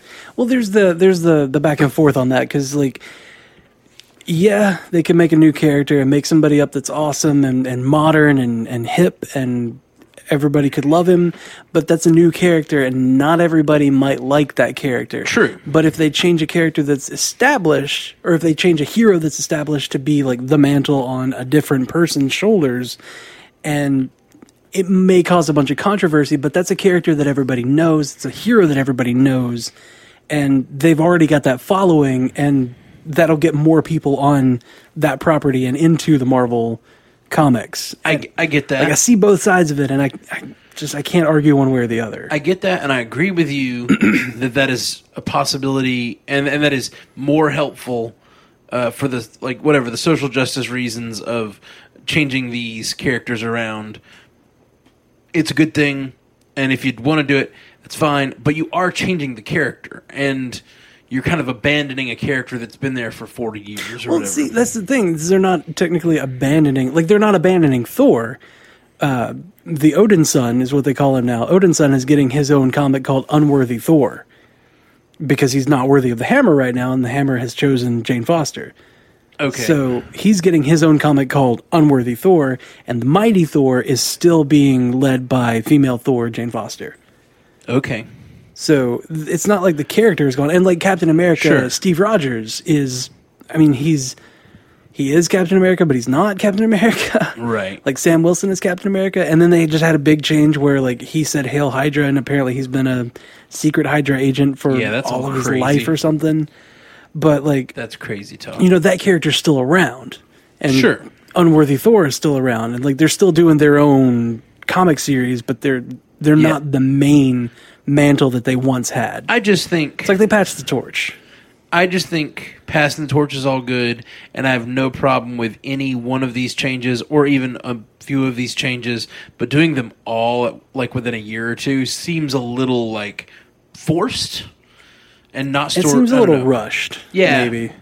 Well, it's like they they aren't giving their their post Secret Wars comics line time to really breathe before they change it up again. Yeah, Like everybody loves Miles Morales. Miles Morales is really cool, but he's in the Ultimates universe. But he's not in the Ultimates universe anymore because everything got smashed up and now he's part of all new all different Avengers. But the like the Spider-Verse and like that and just all of all of these things are kind of smashed together and it's it's a little bit off-putting how fast they're moving with it. I'm just like, give him time to be Spider-Man on an Avengers team. So like now they're quitting the Avengers. Like all these young Avengers are quitting, and we don't know why. But Civil War Two is happening, and just there's a lot going on, and it feels like a lot is going on, and it's it's a bit of a hurricane. I kind of feel like ever since Super, ever since the death of Superman, the only time comics really do well is if they cause a big uproar. Yeah. And so some of this just feels like uh, for, they're doing it for ratings. It's rating stunts, basically. Yeah. it's sales Maybe. stunts. I don't know. Maybe. I don't know. So, so like, hey, Thor's a girl now. It's like, oh, what? And they do it, and it causes controversy because some people are sexist and some people are just uh, nerds that you know, like myself, that are more like, eh, you can't change the canon like that, like uh, or whatever. Um, but They're not changing the canon. They're just No, telling a I new know. part of it. I know, I get and, it. and there's there's been like future storytellings where like way in the future Thor is um you know, like he's got the hammer and he's king and he's like his arm is missing because he got it replaced with something like Oh, wow. a different arm which I mean that happened recently with the arm bit um Oh, really? Yeah. Lost his arm. yeah he lost his arm because he didn't have the hammer anymore so he couldn't really fight as hard um he didn't have the the full power of Thor um anyway so Thor will come back, or the unworthy Thor will come back to being worthy, Right. At some point, we're just not sure when. Sure, sure. So like, he'll come back. They're just telling a new part of it. Yeah, I get it. It just seems like they're doing one sort of like stunt casting after another. Yeah. Where it's like, w- how can we how can we make a Our- bunch of articles on BuzzFeed? The uproar right has about died us? down on this one. Let's do another one. Yeah, instead of like, what's the best story to do with these characters, and you know, they should include characters of uh, of color and of uh, varied sexes. It's just Yeah, um, you know, we don't have enough Asian superheroes. yeah, truth. Well, Amadeus Cho is now totally awesome Hulk, but I mean one one doesn't count. One's not enough. No, Anyway, Glenn from The Walking Dead. That's, Damn it. that's like the best, uh, like on TV, the best action star. So Zed Zell said to us on Facebook, "What's up, my geek bros? I know how you like the opening statements. I do. You're right. You're so right. Uh, just saw this new image on IMDb for Thor Ragnarok. This looks like new concept art with Hela in Asgard. I never really read Thor comics, but I did love the Hulk versus Thor animated film, which uh, in which Hela divorced Banner and the Hulk. That'd be freaking awesome to see her do a live action film or do in a live action film. You know Yeah, what? That that photo looks amazing. That is great, great concept art. Yeah, it's really really pretty. I thought I posted that in one of our recent episode um, slideshows. I'll do it again Oh, on this maybe one. so. Yeah, since we're it's- talking about it. Really really cool cool cool concept art. And it just looks like the armies of Asgard versus this one being. And I don't know anything about her, so I'm excited. She's the ruler of hell. Yeah. And in Norse mythology, hell is where warriors who die in not battle Yeah. scenarios go. Like those who don't die glorious deaths in battle go to hell. Yeah. They're not taken by the Valkyries, which is a great reason to include the hero Valkyrie now. Yeah. Yeah. Because, I mean, what's the alternate? Get taken away by the Valkyries. Well, what's a Valkyrie? Well, that's a Valkyrie. That is the Valkyrie. I think I've seen some Valkyries on my magic cards. Probably. Probably. Probably seen some angels. Yeah. Been playing a lot of magic lately. Yeah. I'm sorry. It's pretty great. I didn't mean to bring you into this. You didn't, Oh, but you should get back into it and play with me. I'm sorry. Come on, man. I'm not going to tell you that I brought two decks with me today. Oh yeah, I'm, I, I'm not telling you that. you did tell me, and I've got some decks built. We should try. All right, let's get through this podcast and play some magic. Let's crank this out so we can play some magic. Let's crank some podcast shit out so we can uh, so we can really focus on what matters. my my new decks of magic that I'm building. no, no. Noel matters. That's right. Noel. And Joey. Yeah. Kazina? All Was all it- of you guys matter. Everybody matters. It Zed doesn't- matters. Chris Wisdom It doesn't uh, sometimes matters. much more than Magic the Gathering, so God, that was a good it one. was just a joke. I just cracked at him a little bit. I just cracked at Chris Wisdom a little bit. You didn't hear it? No, I didn't hear you. I was just like, Chris Wisdom matters sometimes. All right, we got a couple voicemails. We do. Uh, we actually have a number of voicemails, but uh, here I think this is Mike at Grand Junction. Let's listen. Hey, it's your favorite caller from Grand Junction. So you said that Leader was teased in the Hulk movie. I didn't catch that. Which Hulk movie and how was that teased? You want to field this one there, Jeff? Oh, I'm all about it, sir. Samuel Stearns at uh, Columbia University, Mr. Blue, is uh, is the leader. He was teased when Abomination was created and broke out, and we see um, the blood from the Hulk uh, tube, whatever that he put into Abomination, dripping down onto his open wound on his head, and it kind of bubbles up, and then he smiles at the camera, and it cuts away because the leader had an enlarged brain. Yeah. His head was going to be doing that. It looked Yeah. like so, in the movie that that is in is uh, the, the Incredible, Incredible Hulk. Hulk. Yes, Incredible Hulk. He is Mister Blue, and they show him start to receive powers of some sort, and then it cuts away. some And sort of something. You just never see him again. Uh, have they mentioned him since? Uh, he was in Nick Fury's Prelude comic. oh, interesting. Or, I'm sorry, the uh, Prelude comic for uh, Avengers, uh, Fury's Big Week. That's cool. Yeah, That's I very didn't cool. read it, but somebody said that to us last week. I think. It's very very cool. Uh, all right, we got uh, another another voicemail here. Hey, the whole X Men apocalypse billboard controversy is absolutely ridiculous because these are the same people that want to complain that we don't have female superhero movies. But then, if you got a female superhero that gets attacked, they complain about that. You're not allowed to attack female superheroes. It's it's absolutely absurd. You know the controversy they're talking he's talking about. Yeah, with Mystique being choked by Apocalypse on the billboard. Yeah.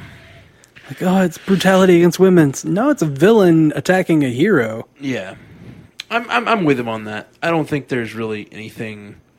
I mean, I get that it could be a trigger for some people. Oh yeah, A, a man strangling a woman is is a brutal thing to see, and I'm actually really surprised that it made such an uproar. Like, I feel like we see this in in. in movies and TV. I guess the fact that it's on a billboard, Well, it's maybe you on a- wouldn't show your kids that or something. it's on a billboard where people who don't necessarily want to watch the movie are going to see it. yeah. So or who may avoid those types of imagery. It, like I said, Yeah. it could be a trigger for like someone. they could have chosen a better way to display his menace, but I don't know that it should have been as much of an uproar as it was. yeah, I think it was a little silly. It was a little I mean it was it was poorly chosen, but it wasn't like the worst thing that's ever happened as far as yeah, movies. I don't even think it's necessarily chosen. Advertisement. I think it's kind of a badass picture, uh, and like for your target audience, it might be perfect. Oh But yeah, um, for your target audience. I think they were just trying to put Apocalypse, the character that is uh, the the movie is about, and then they were trying to put the most famous person being choked. Like that's what it comes down to. They were like Jennifer Lawrence, she's real popular right now. Have her be choked on the on the poster, you know. Uh, even though, The way that you said that kind of makes me like not like it so much. yeah, but that's how marketing works. You know, you Yeah. put your famous you put your famous people on a poster. I'm just saying. I, I don't like it for that reason, maybe, but I Yeah. don't think it was necessarily a sexist or or misogynistic poster. Um, I suppose if someone is super misogynistic and sees it, they might go right on. uh, but Yeah, that's the way I like it. choker, yeah, um, Daggum Rotad. you're rooting for the wrong side there, buddy. Yeah, oh yeah. that's the way I tell my women. Oh gosh. Too much of that happened in my life for me to like that. Uh, Yeah. We had another voicemail uh, from a fella named Dougie uh, who asked a question that, uh, to be honest, I thought might uh, might offend a few folks. So I didn't bring bring the question. Oh, I didn't want to play the question, but uh, he was talking about Civil War and whether it was a uh, some sort of connection to the American Civil War, and I not. don't think that it is. I think it's the only connection is the fact that it's brother versus brother, and it's uh, you know the, the t- t- family families fighting one another. It's like they're they're not united. They're divided. It's that whole thing. It's not. It doesn't have anything else to do with the Civil War, uh, the American Civil War. That is. So yeah, but thanks for calling in, Dougie. Appreciate it. Um, yeah. So I think that's all. We have a few more voicemails, but they are Uh, They're relevant to something else. they're relevant to things we need a spoiler warning for. So let's move along. with Okay. Some more of this feedback. Zetzel said to us on Facebook, listen to your new cast this morning on the way into work, and the comment about a non shared universe, I feel your pain. But even more troubling is the lack of continuity between films. In Civil War, Black Widow asked Tony if he brought any suits, to which he replies something about a fine business suit he was wearing. But wait, in Iron Man 3, he implanted microcomputers that would allow him to call a suit to him from anywhere in the world. Also in Avengers 2, they introduced Veronica, where he can call down a suit from subspace at whim. Why then wasn't he able to just call down a suit and nuke the Winter Soldier when Zemo broke him loose in Act 1? I have a take on this. Okay. Veronica was the Hulkbuster, Yes. so it's not around because Hulk's not around. That's fair. Well, it was set to follow Hulk. So, so that's it. It's all, i- if anything, it's falling Hulk. Also, I think it's destroyed. Yeah, 'Cause because we we haven't- kind of get wrecked. I don't think we've seen Hulk. I think Hulk disappeared. So it's not like he's built a new one because he doesn't know where Hulk is. So maybe he built a new one, but he doesn't have it. He should. He probably doesn't have it on him.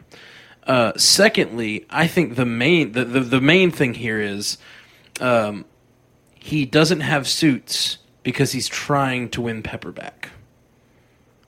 And he says that. He says he's been trying to give it up, but then Hydra came along and he had to deal with Hydra, and then this happened, and then he had to deal with that. And he keeps making suits, and ever since Iron Man 3, he when he blew up all those suits, he's trying to be a different man, a man that Pepper could be in love with, but and now that him and Pepper are apart, he is trying not to be Iron Man for her. But then of course the Civil War thing happens and he has to go get his suit and go face off with Cap but that's my take on it. I think he's very deliberately doesn't have a suit because he doesn't want to be Iron Man right now. He wants to be with Pepper. He's trying to be the non Iron Man. He's trying to just be Tony. Yeah. So I mean, and I love that they explained that because it's been a huge point of contention uh, because we see him blow up the suits at Iron Man three, and it's like this big moment for him and Pepper. And, then, he the shows up. First time you see him he's in the suit. in Avengers: Age of Ultron, he's in the suit and he says "shit," yeah. and then we language. so good. uh, I need to watch. I need to rewatch that. Uh, it's the uh, so so yeah, that's that's that's I think I love that they explained that, and I think he does a pretty good job of it explaining w- why he had why he got rid of his suits for Pepper. Uh, why he got t- took his suit, put his suits back on to flush out Hydra, and then I think the fact that him and Pepper are apart, he's trying to be the man they ca that she can be with. So he's trying to resist his addiction to his suits, Yeah. but he does a bad job of that in this movie as well. He kind of just does a bad job of avoiding addiction. yeah, not very good at that. Not very good at that. Or maybe it's just the scroll in him.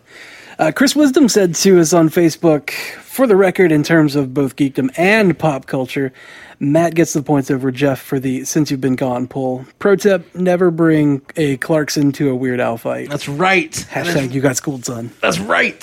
Uh, had to include that one in our feedback here. since you've been gone, uh, yeah. Best since you've been gone, Weird Al. Just remember. Okay, I'll great. remember that. It's for, great stuff. You know, when we're gonna have a since you've been gone throwdown next time. since I've been gone. Shane Blakely said to us on Facebook, I haven't finished the podcast yet, so I apologize if you already mentioned it later on. First off, I want to stop you there. It's been two weeks since you have started listening. You need to pick it up, pick up the pace. I think he has finished it now. Probably. I think he just posted this comment Okay. while while he was. in the Now middle I'm of the taking it in episode. real time, as it is now. He wrote this on July second. Okay. Fine. anyway, uh, let's see.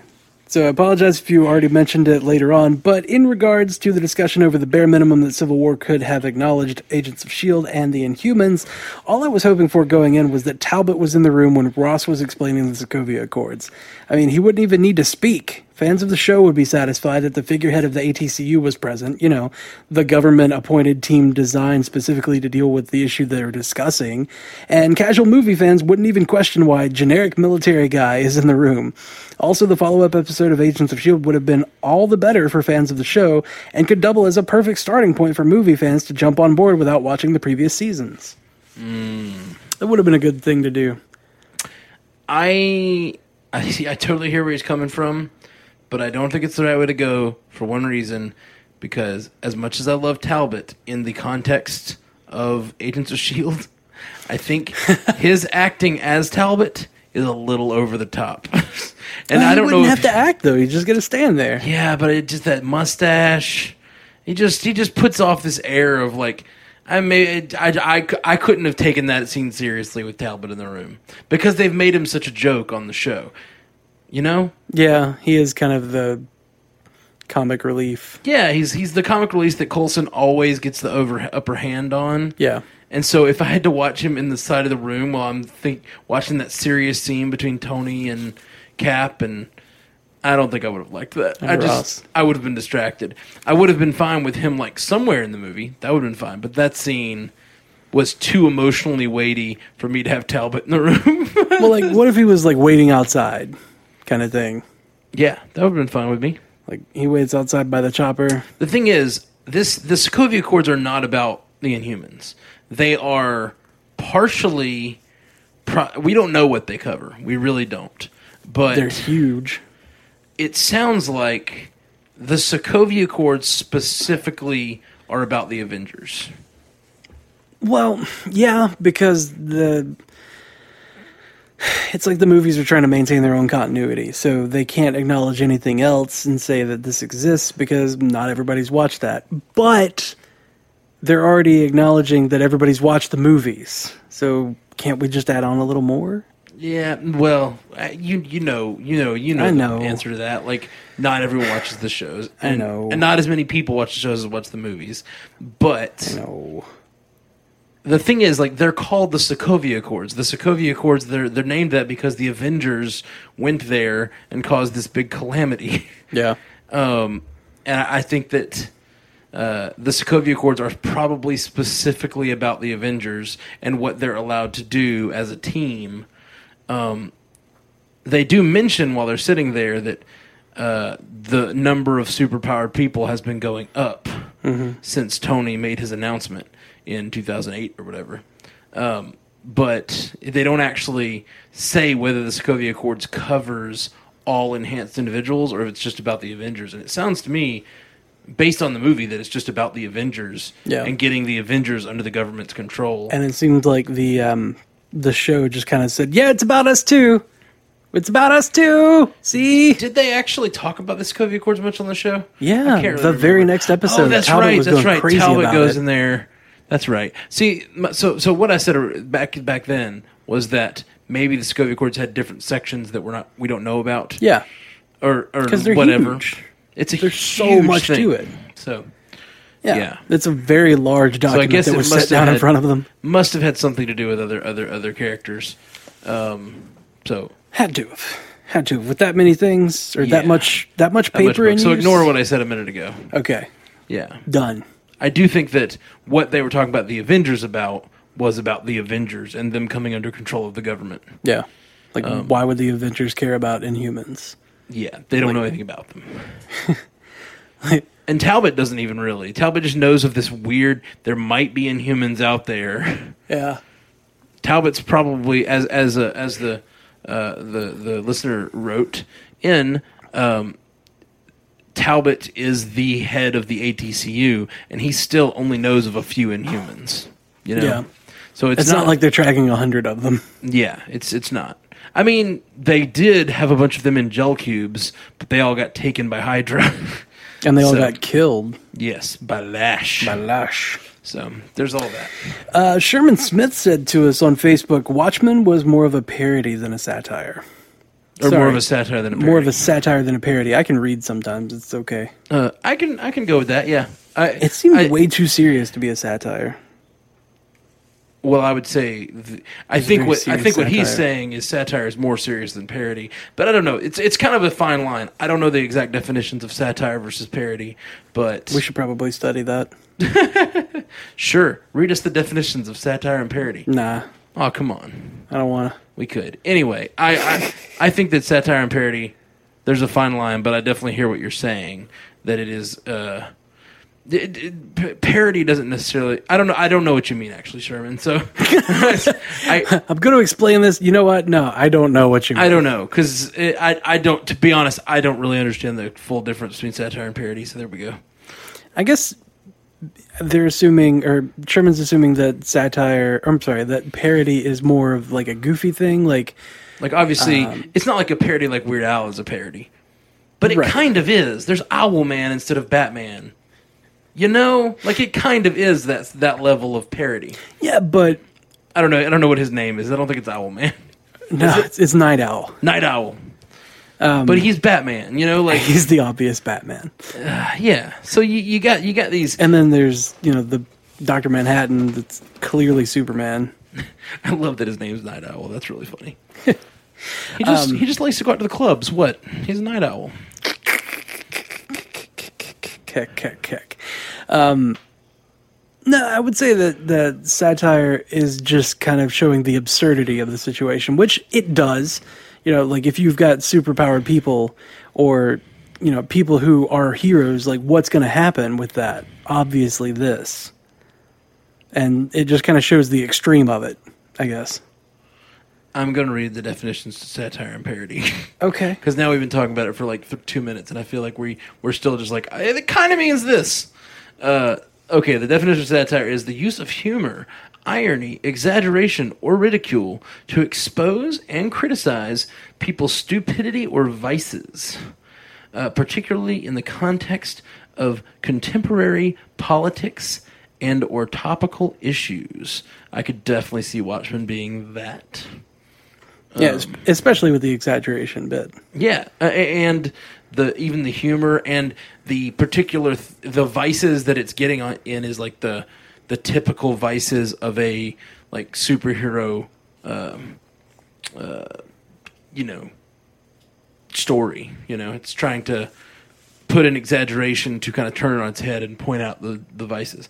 Whereas parody is an imitation of the style of a particular writer, artist, or genre with deliberate exaggeration for comic effect. So one is trying to point out the vices, and one is specifically going for comedy, Yeah. according to this, According to, according to the definitions on Google. So. and if you apply that to film, then yeah, I would say satire would probably be Yeah, I'll go with that. Watchmen. Uh, you are right, Sherman. I agree now that I, I- have studied. I still s- feel like I did in the beginning. There's kind of a fine line between those two things, but yeah, uh, in the in if if their purpose is uh, comedy or to to point out issues, I think that satire is more of an appropriate genre to put yeah, Watchmen in. that's fair. Good call. Good call, Sherman. Uh, Sherman Smith said later on Facebook, the energy shield would be great for Cap, but seeing he's already in Wakanda, I think he should just go with a replica of the original. That's a great point. we were talking all about this energy shield, but he is in Wakanda. They Yeah. can easily give him a shield. You know, where they have the vibranium. They have all the vibranium they need. They could give him a shield like he has in the comics now, that looks a lot like the uh, the shield that he had for the USO shows. That would be cool. That would be cool. That would be so cool. Uh, Stephanie Will said to us on Facebook, way to boost continuity. No, wait. Let me reread that with the proper inflection. Way to boost continuity. they sound completely different that way. It's all about how you read it. way to boost continuity. He'll leave Stark and becomes the new S.H.I.E.L.D. E director. Team Cap comes to her to get re outfitted as underground vigilantes since they're on the run from the government and they know Hill will likely be on Black Widow and Cap's side. Emo Daisy goes to New York and runs into JJ. They kick ass together and bond over tragedy. Easier to bring movies to TV since scripts are written probably two years before the movie is actually released, especially a show like Agents of S.H.I.E.L.D. E that is week to week. Uh, they may want to kill off a character that's going to be in a movie and can't. The Netflix characters would be easier since they're shot in bigger chunks and have a longer time between seasons. Yeah, they could absolutely have some good connections uh, between the uh, the the Netflix world, and they've talked about it. They've talked about it. A lot of the actors have talked about it. I don't know that the the producers have got to be talking about it though. They have to. They need to do it. Just do it, guys. Please? Just do it. And yeah, Hill Hill's a great. Hill's not really doing much in the movies these days, and she's been in the show a number of times. So I don't know why. I they mean, don't she's use her kind of more. a celebrated television actor, yeah. so I don't know why they couldn't have her come on for, you know, some sort of big role.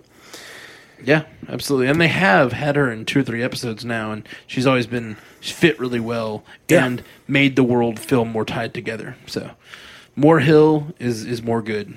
But I still want freaking Doctor Strange to show up in the Netflix series. That would bring a lot of continuity to this whole thing. Yeah, I would. If he showed up in the Defenders, oh, oh if he helped found that team, Yeah. oh, Be amazing. oh god, I just nerdgasmed everywhere. Dude, that's my couch. You're welcome. Zedzel sent us a picture. Said I made this for you guys. Oh right, he he put a uh, he made a, there was a picture of Tom Holland climbing, uh, climbing and taking a picture on set as Spider Man. It was a Spidey selfie. It was a Spidey selfie, yeah, and it, he he just uh, Zed Zell put a piece of paper in his hand that said "I'm sorry for Spider Man 3. uh, he should be after that. Bunch of garbage. yeah, it's uh, it's not a great movie. not a great movie. I don't really have many fond memories of it. And my favorite parts were Peter Parker goes dancing. God, that's the worst part of it. I know. but it's my favorite part, and you can't take that away from me. My favorite part was the final fight. I was like, this is the best superhero fight that has It happened was ever. probably the best superhero fight at that point. Yeah, at that point. It was so good. And Uh, then since then, we've had like, the problem was I didn't care about the characters, and they didn't do a good job of setting them up. And yeah, there's a lot of problems with that. yeah, Spider's fights, Spider Man's style of fighting has always been great in all three uh, Sam Raimi movies, both Garfield movies. Like the spider fights never are lacking because it's just such a cool character who uses agility and kind of strength that seems to come out of nowhere because he's so small but he's just so strong. and Yeah, you just don't expect him to be that strong. yeah, it's like oh no, he looks so fragile. I think that's Yeah. what's so he's so fragile and he like moves so beautifully. Yeah. it's just real cool. Oh man, six thousand pounds, or what was it, forty five hundred pounds, thirty five miles an hour. That's no easy feat. Yeah, That's. Ah, and we keep going back to Civil War. So let's talk about some feedback about Civil War. yeah, let's do it. Okay. Spoiler alert for any of you that have lived under a rock for the past few months. I and know haven't we've seen talked Civil about War. some Civil War things, but this is going to get into some serious spoiler territory. So if we haven't already. Levi said to us on Twitter at MCUcast, "How did Cap make it from the funeral to the UN so fast? I don't know where the UN is, It was in Germany. They said it. and I don't know how long it actually took. I, I think they were very deliberately, uh, uh, you know, vague about that. Germany to London, or Germany to London, isn't all that far. When you're Captain America, Quinjet. Quinjet. That's all we gotta say. Let's move on. He probably didn't have a Quinjet technically. I don't know. At that point, he's still in uh, good favor. Well, if you drive from London to Germany, it takes 10 hours, according to Google Maps. So the explosion happened, and he showed up still during the cleanup or whatever. Yes. Yeah, It's But we, I, yeah, I just don't know how long it actually was in between. It's probably like a one hour flight, though. it's probably not very far away. Yeah, it's not far as far as flights go. So he could have just hopped on a plane and been there fairly quickly. Yeah, it's. I mean, it's 550 miles or so. Because, like, the, when he gets there, there's all this, you know, cops and emergency medical and all that stuff on site. So if they can get there, you know, takes them 30 minutes. He could probably jump out of a plane as it flew over the embassy. um, not have to deal with traffic or anything like that. Yeah, You know, his friend, his friend Falcon could his just buddy. pick him up and fly him over there. Hey pal, give me a ride. I'm not your buddy, pal. I'm not your pal, friend. Uh, too much. All right. So Stuart Jones said to us on uh, on our website, the murder was caught on tape because they had just left the Shield compound and were outside the fence, but were still on CCTV. Talking about Tony's mother's murder. Yeah, and why it was on Parents. how it was on camera. Yeah. Uh, standard Shield SOP. The win- that um, the Winter Soldier is bold indeed to kill them right outside of Shield. Were they coming from Shield? E Do we know that, or is that just uh, Stewart's supposition? Uh, Mm. we know he had that stuff. I was under. I was under the impression that they were leaving the house I was too. or a house. I was too. Um, and we because He said, "I always love coming home for Christmas." I thought it was that fest scene at the beginning where he's talking to his parents. Yeah. I thought it was the, that moment they left. Well, he said like, or they they had the mother saying like, "You know that this is the last time you're going to see us." yeah, yeah, yeah, yeah. So Oh, I guess he could have been home for Christmas, and then that, then he was off at off at school by the time they came back, and then they died somewhere in the next three months or whatever. yeah, Doesn't have to be right then. I, I was under the impression it was with him when that when that happened. That was like the day they left the house, and then they died on the way to the whatever. it couldn't have been three months later or whatever. Oh yeah. December 16, 1991. Oh, is that is that when they died? Do Yeah, we know that? Is that when that flashback scene happened? he was home for Christmas. Oh right, that makes sense. 1991. December 16, 1991. Okay, yeah, that makes sense. Mission report. December 16, 1991. Yeah, so they must have been. It could have been them leaving the Pentagon as well, because that's where they were going. I mean, it didn't necessarily have to be when they were immediately leaving that particular location. It could have been a day or two later. Could have been- Sometime in the in the next ten days, nine days. Yeah. they died. Yeah. Yeah. Or 10 to 9 hours. You know, they could have gone somewhere else and then left. Anyway, either way, that's beside the point. Uh, Brandon said to us on Twitter, he sent a picture. Okay. Anyway, Crossbones says he won't meet his cronies later. Sounds like he knows he's going to blow himself up, so he's clearly still working for someone. Do we assume New Hydra? I don't think that necessarily means he's working for someone. I do think that whole team is working for someone. Maybe Hydra, whatever. They're trying to get something to somebody. Well, they were getting the um, the Vial of the vial yeah, the bioterrorism stuff. Whatever. biological weapon. They were getting the vial of MacGuffin to, to to to to move it to wherever. Um, but I don't think him die. He knows he's going to die there, but I think it's purely out of spite and vengeance. Maybe. Like I think he he is real mad at Captain America, and he wants to kill Captain America. It's for dropping a building on my Yeah. face. I as I, s- I think I said in a previous podcast, but I would really want him to show up in the next movie like this is for throwing me through a building. And just like he This somehow is for survives. blowing me up. He somehow survives every Captain America movie and shows up more damaged. Oh God! It's like the Nemesis system in Shadow of Mordor. Grave Walker. Anyway, anyway.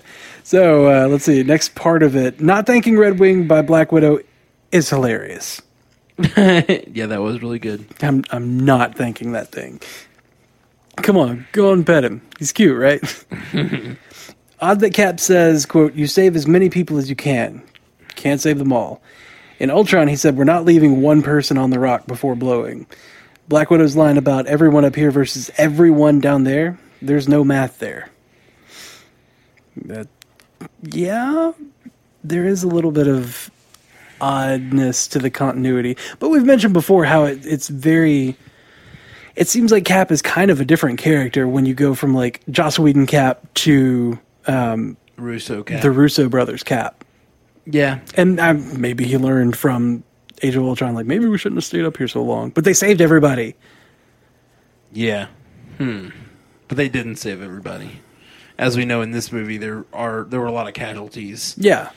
And I mean Including- that's that's what he means is like you save everybody that you absolutely can. You'd never give up on saving people, but there are people that do get caught in the crossfire. Sure. I felt like that movie, in particular in Age of Ultron, uh, that scene is a direct response to Man of Steel. Oh yeah, easily. Um, in Man of Steel, they destroy everything, and then the next year, they Marvel put out a movie, and they made sure they were like, you know how in DC Superman let everyone die, our heroes save people. Like they, they they really wanted to drive home that our heroes save people. Yeah. And, and so so I do feel I definitely see his point that this kind of moves at the speed of plot. Like they're they're the what the, the way they feel about it just depends on what they need for that situation. Yeah. That's fair. uh, Zemo has experience in decoding and patience. Uh, special Sokovian unit, more to come from that later. Uh, Cap dressed up to retrieve Bucky so he'd remember. That's awesome. Yeah, I didn't catch that when we were watching it, and that's awesome. Yeah, I did. I, later, someone told me about it, and I was like, "Oh yeah, he was wearing the old suit. Yep. It's awesome. Yep, yep. It's really great." So he had time to leave the funeral, go to the museum, pick up his old suit. He's probably got that old suit in storage somewhere. Yeah, but between London and Germany, Yeah. or uh, where where was Winter Soldier? Winter Soldier was off somewhere completely. Winter different. Soldier was in DC. It was uh, at the Triskelion. Oh, okay. Well, DC is where the museum was. That makes total sense. Yeah, absolutely. Yeah. All this is perfect. Suit was right there. Yeah. Going to Budapest, you know, got to stop off at DC real quick. From Germany. Yeah, totally. No. All good, man. No. No. No. no. Well, mm, no. uh, so let's see. Chris said to us on uh, on Twitter at MCUcast. You guys probably already knew this, but if not, in the comics, Cap gave the "You move" or the "No, you move" speech from Peggy's funeral to Spider Man. Yeah. I, did know that. I did know that, and I I remember rereading it just before the movie came out, and just being like filled up with pride. Yeah. It's a Swell. great it's such a great speech and it's great that they used Peggy for such a key thing for Civil War. I love Yeah. Hmm.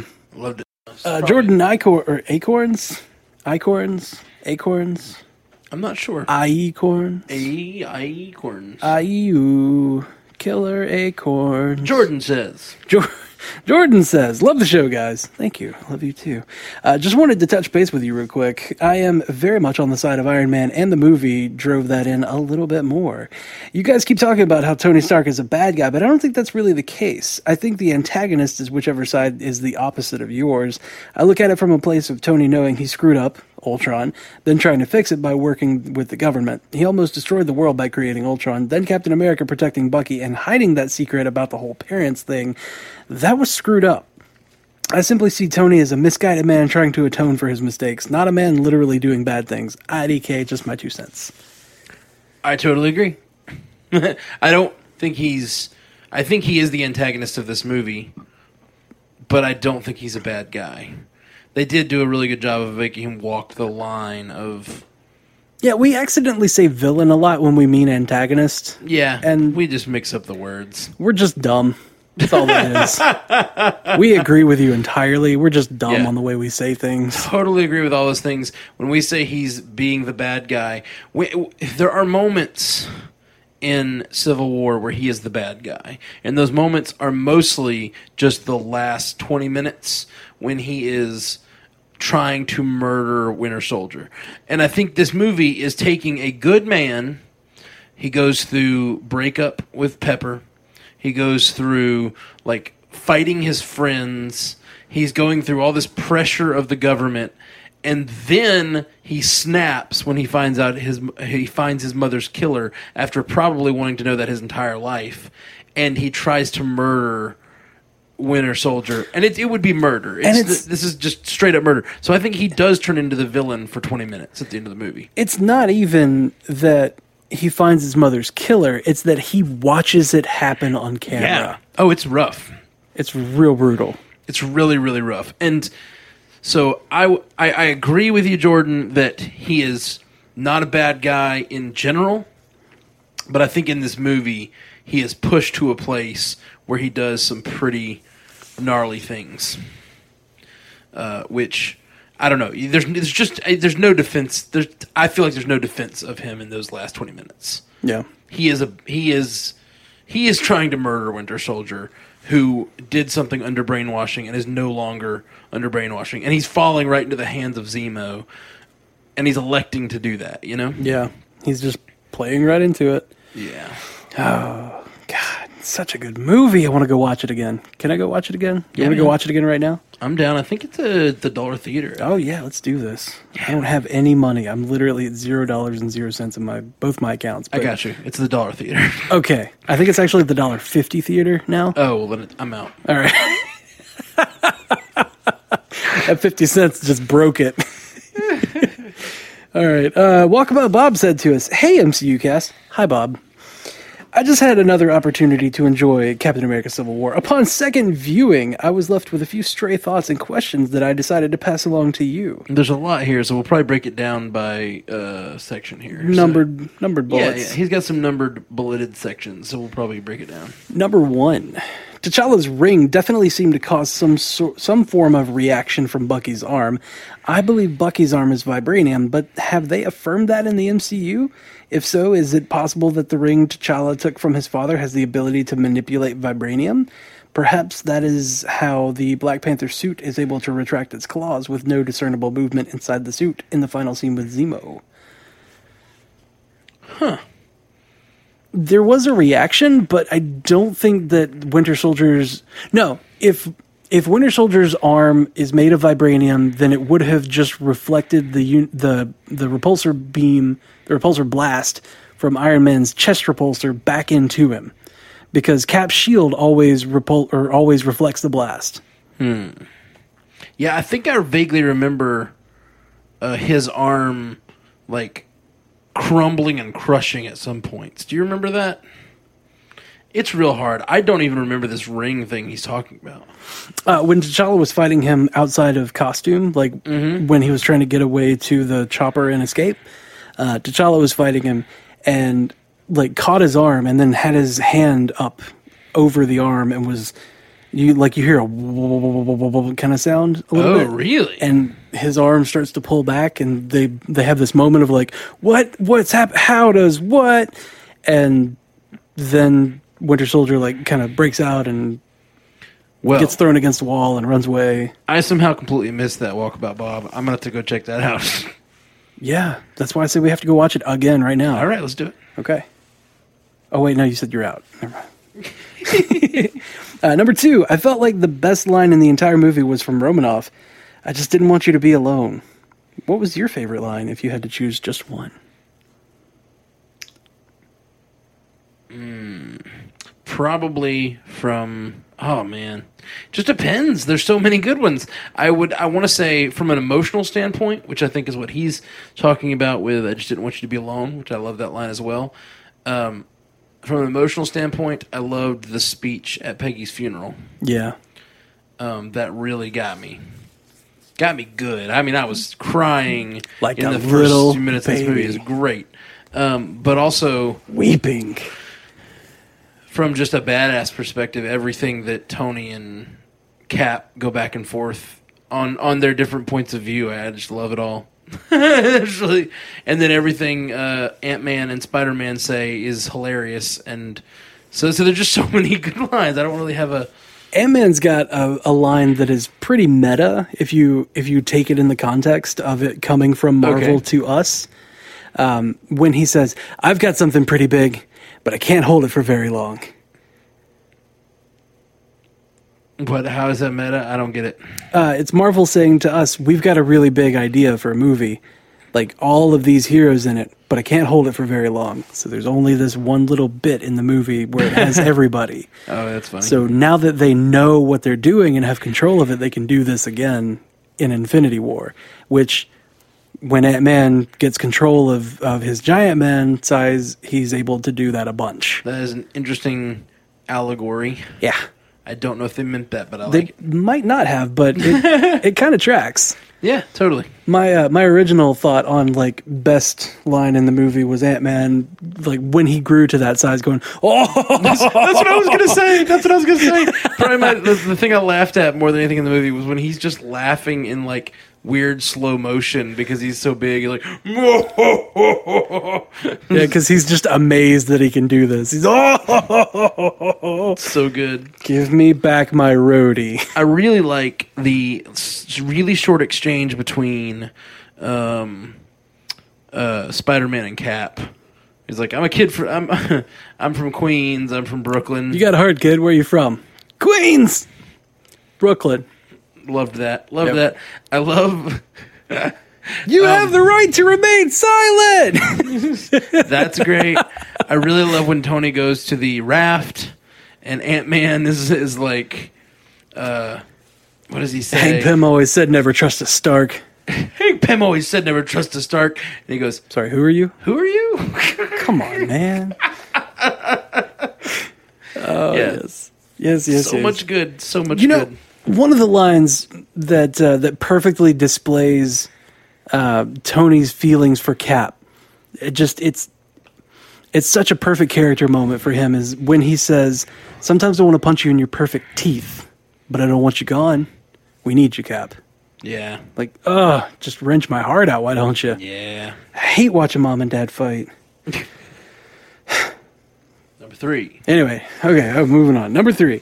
I didn't quite understand what Rhodey said to Vision about Falcon right before being blasted. Was Rhodey asking Vision to destroy or merely incapacitate Sam? Pretty sure incapacitate. Yeah, he was saying aim for his thruster so that it turned him into a glider. Like turn his Yeah, he's like turn him into a glider. turn I him think into is a what he glider is says, Yeah, exactly what he said. Yeah. And that was Rhodey saying that. So basically take out his engine so that he doesn't have any power to but he can still land safely. Yeah, like don't don't kill him. yeah, Don't do to him what you were about to do to me. yeah. Damn, that hurts. That was rough. It was real rough. Uh, number four, for an avant garde technical university with prodigious technologies, it seems that MIT has incredibly slow responding elevators.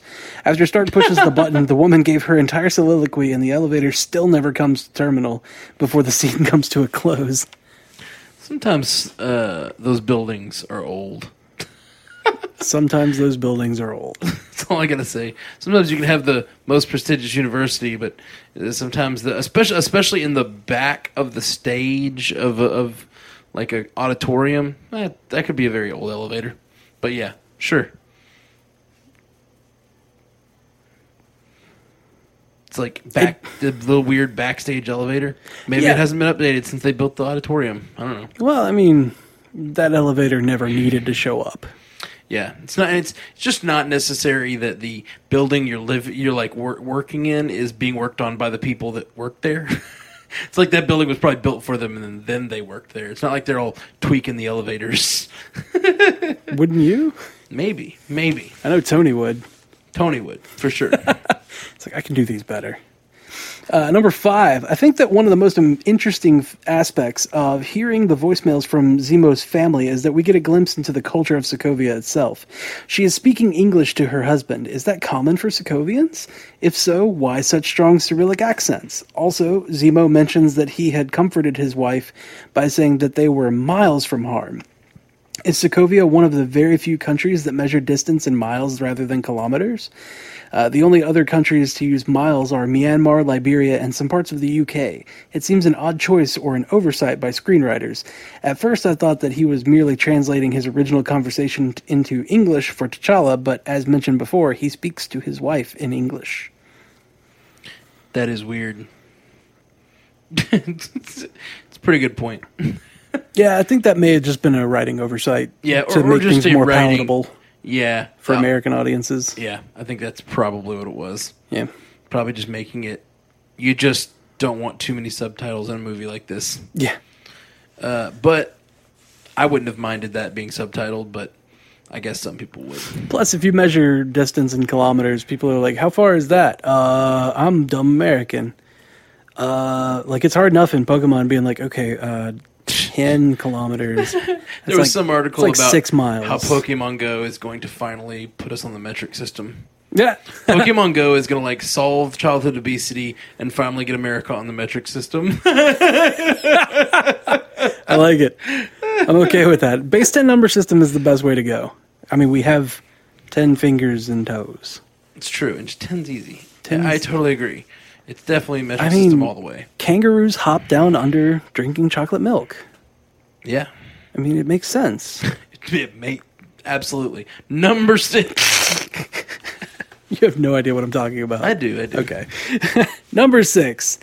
Finally, this is one issue that I totally did not understand. It seems as though Cap was requesting that Stark contact him if Tony ever needs assistance. However, that isn't how I thought burner phones worked. Usually, the person who receives the burner phone then receives a phone call.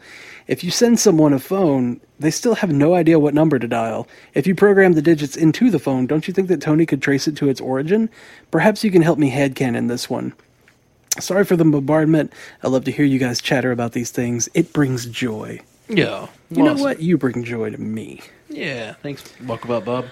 Uh, yeah. Cap's not real good on technology. so, So he was just wrong. he just sent a phone. He's like, call me on this burner phone. But I have the burner phone, Cap. You're, you're not understanding how this works. He's like, "Well, I programmed my number in. I can trace that. I know exactly where you are. I think the thing is, I think he trusts Tony in a weird way. yeah. I think he doesn't. He knows that Tony could probably track him down. He saw that change of heart and understood that what happened was just a fit of rage. yeah, and I think he knows. And he forgave him. He forgave him more than anything. Yeah. He also knows that Tony wasn't that cool with the imprisonment of his team. And I, Yeah. even though Tony is still in good grace of the government, I don't think the g- government is in the good graces of Tony That's at this fair. point. I mean, give me a call. I'll put you on hold. I like to watch the line blink. Oh yeah. So, but yeah, no, I don't know what the pho- the deal with the phone is. Like, I guess you could say it's some sort of special phone that only contacts one number. or- Nah, man, I told you. It's a Cap's bat- just it's a not bat good phone. with. It's a bat phone. it's a cap phone. Yeah, It's just a regular phone that got given to him by Cap because Cap has no idea how technology works. it's perfect. I really like the idea that Cap uh, Cap was like, Cap's still just really old. So how do I how do I get a secret line out to uh to to to him? You get a burner phone. Oh, okay, a burner phone. And he just sent a burner phone. like it's prepackaged. It looks like it came from Walmart. yeah. you know, I hear Sam Walton had some good product in there. I just know Shield. You got Natasha's on his team team now. You got like all these people. Uh, Hawkeye's on his team. Like they know technology. They figured something out. They rigged up a phone that can connect through fifteen different servers or whatever. Cap comes back from Walmart with a phone, like breaks it out of the package and hands it to Clint. It's just like, do this, make this work, make this to where Tony can call me. I really want Cap to like be playing Pokemon Go in the next Cap movie.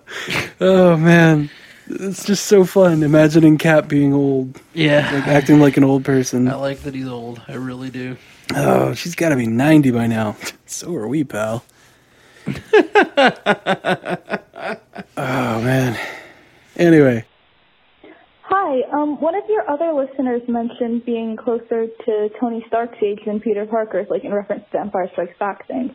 And as someone who is um, much closer to Peter Parker's age, like I've been seeing and sort of thinking a lot on the, the like the controversy of bringing him in in the first place because even if he is a superhero, he is still 15 and has been superheroing for six months. So Tony got this 15 year old kid with six months of experience and brought him to the airport illegally without a passport and without parental permission whatsoever to um to fight people some of whom have been like fighting various things for longer than he has been alive as a person and I think that's kind of messed up as do a lot of other people especially considering that um if you listen to the like this incarnation's version of the great responsibility thing he matches up a lot better with Cap ideologically. So if Tony's actually explained the whole situation, besides like Captain America is wrong, but he but he thinks he's right, and that makes him dangerous, Spider-Man probably would have been on a different side. And a lot of people are saying that that's sort of manipulative that Iron Man brought him in after that. So I, I wanted to hear like your thoughts on that, if you have thoughts on that. Thanks. Those are awesome points. Yeah, you're not wrong at all. Like, it's so messed up that Tony went and got a 15, 16 year old kid. Yeah, the whole time he's talking on this bed about the great responsibility. Uh, All we think is like, oh, that's such a great That- mentor and student moment. no, no, no, no, no. That's what I'm thinking, All at I least. thought of was how much that reminds me of Cap's conversation in Captain America One when he's talking uh, on the big bed to the scientist. Oh, with Erskine, yeah. Yeah, his conversation with Erskine in Cap One is the, basically the same conversation they're having, and I, I just, I just was like, th- he is, he is shaping up to be the next Captain America, the next kid with heart who can like, you know, who wants to stop the bad guys, Yeah.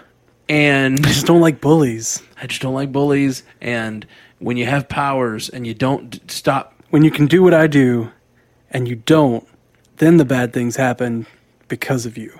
Yeah, It- it, it's so it's so great.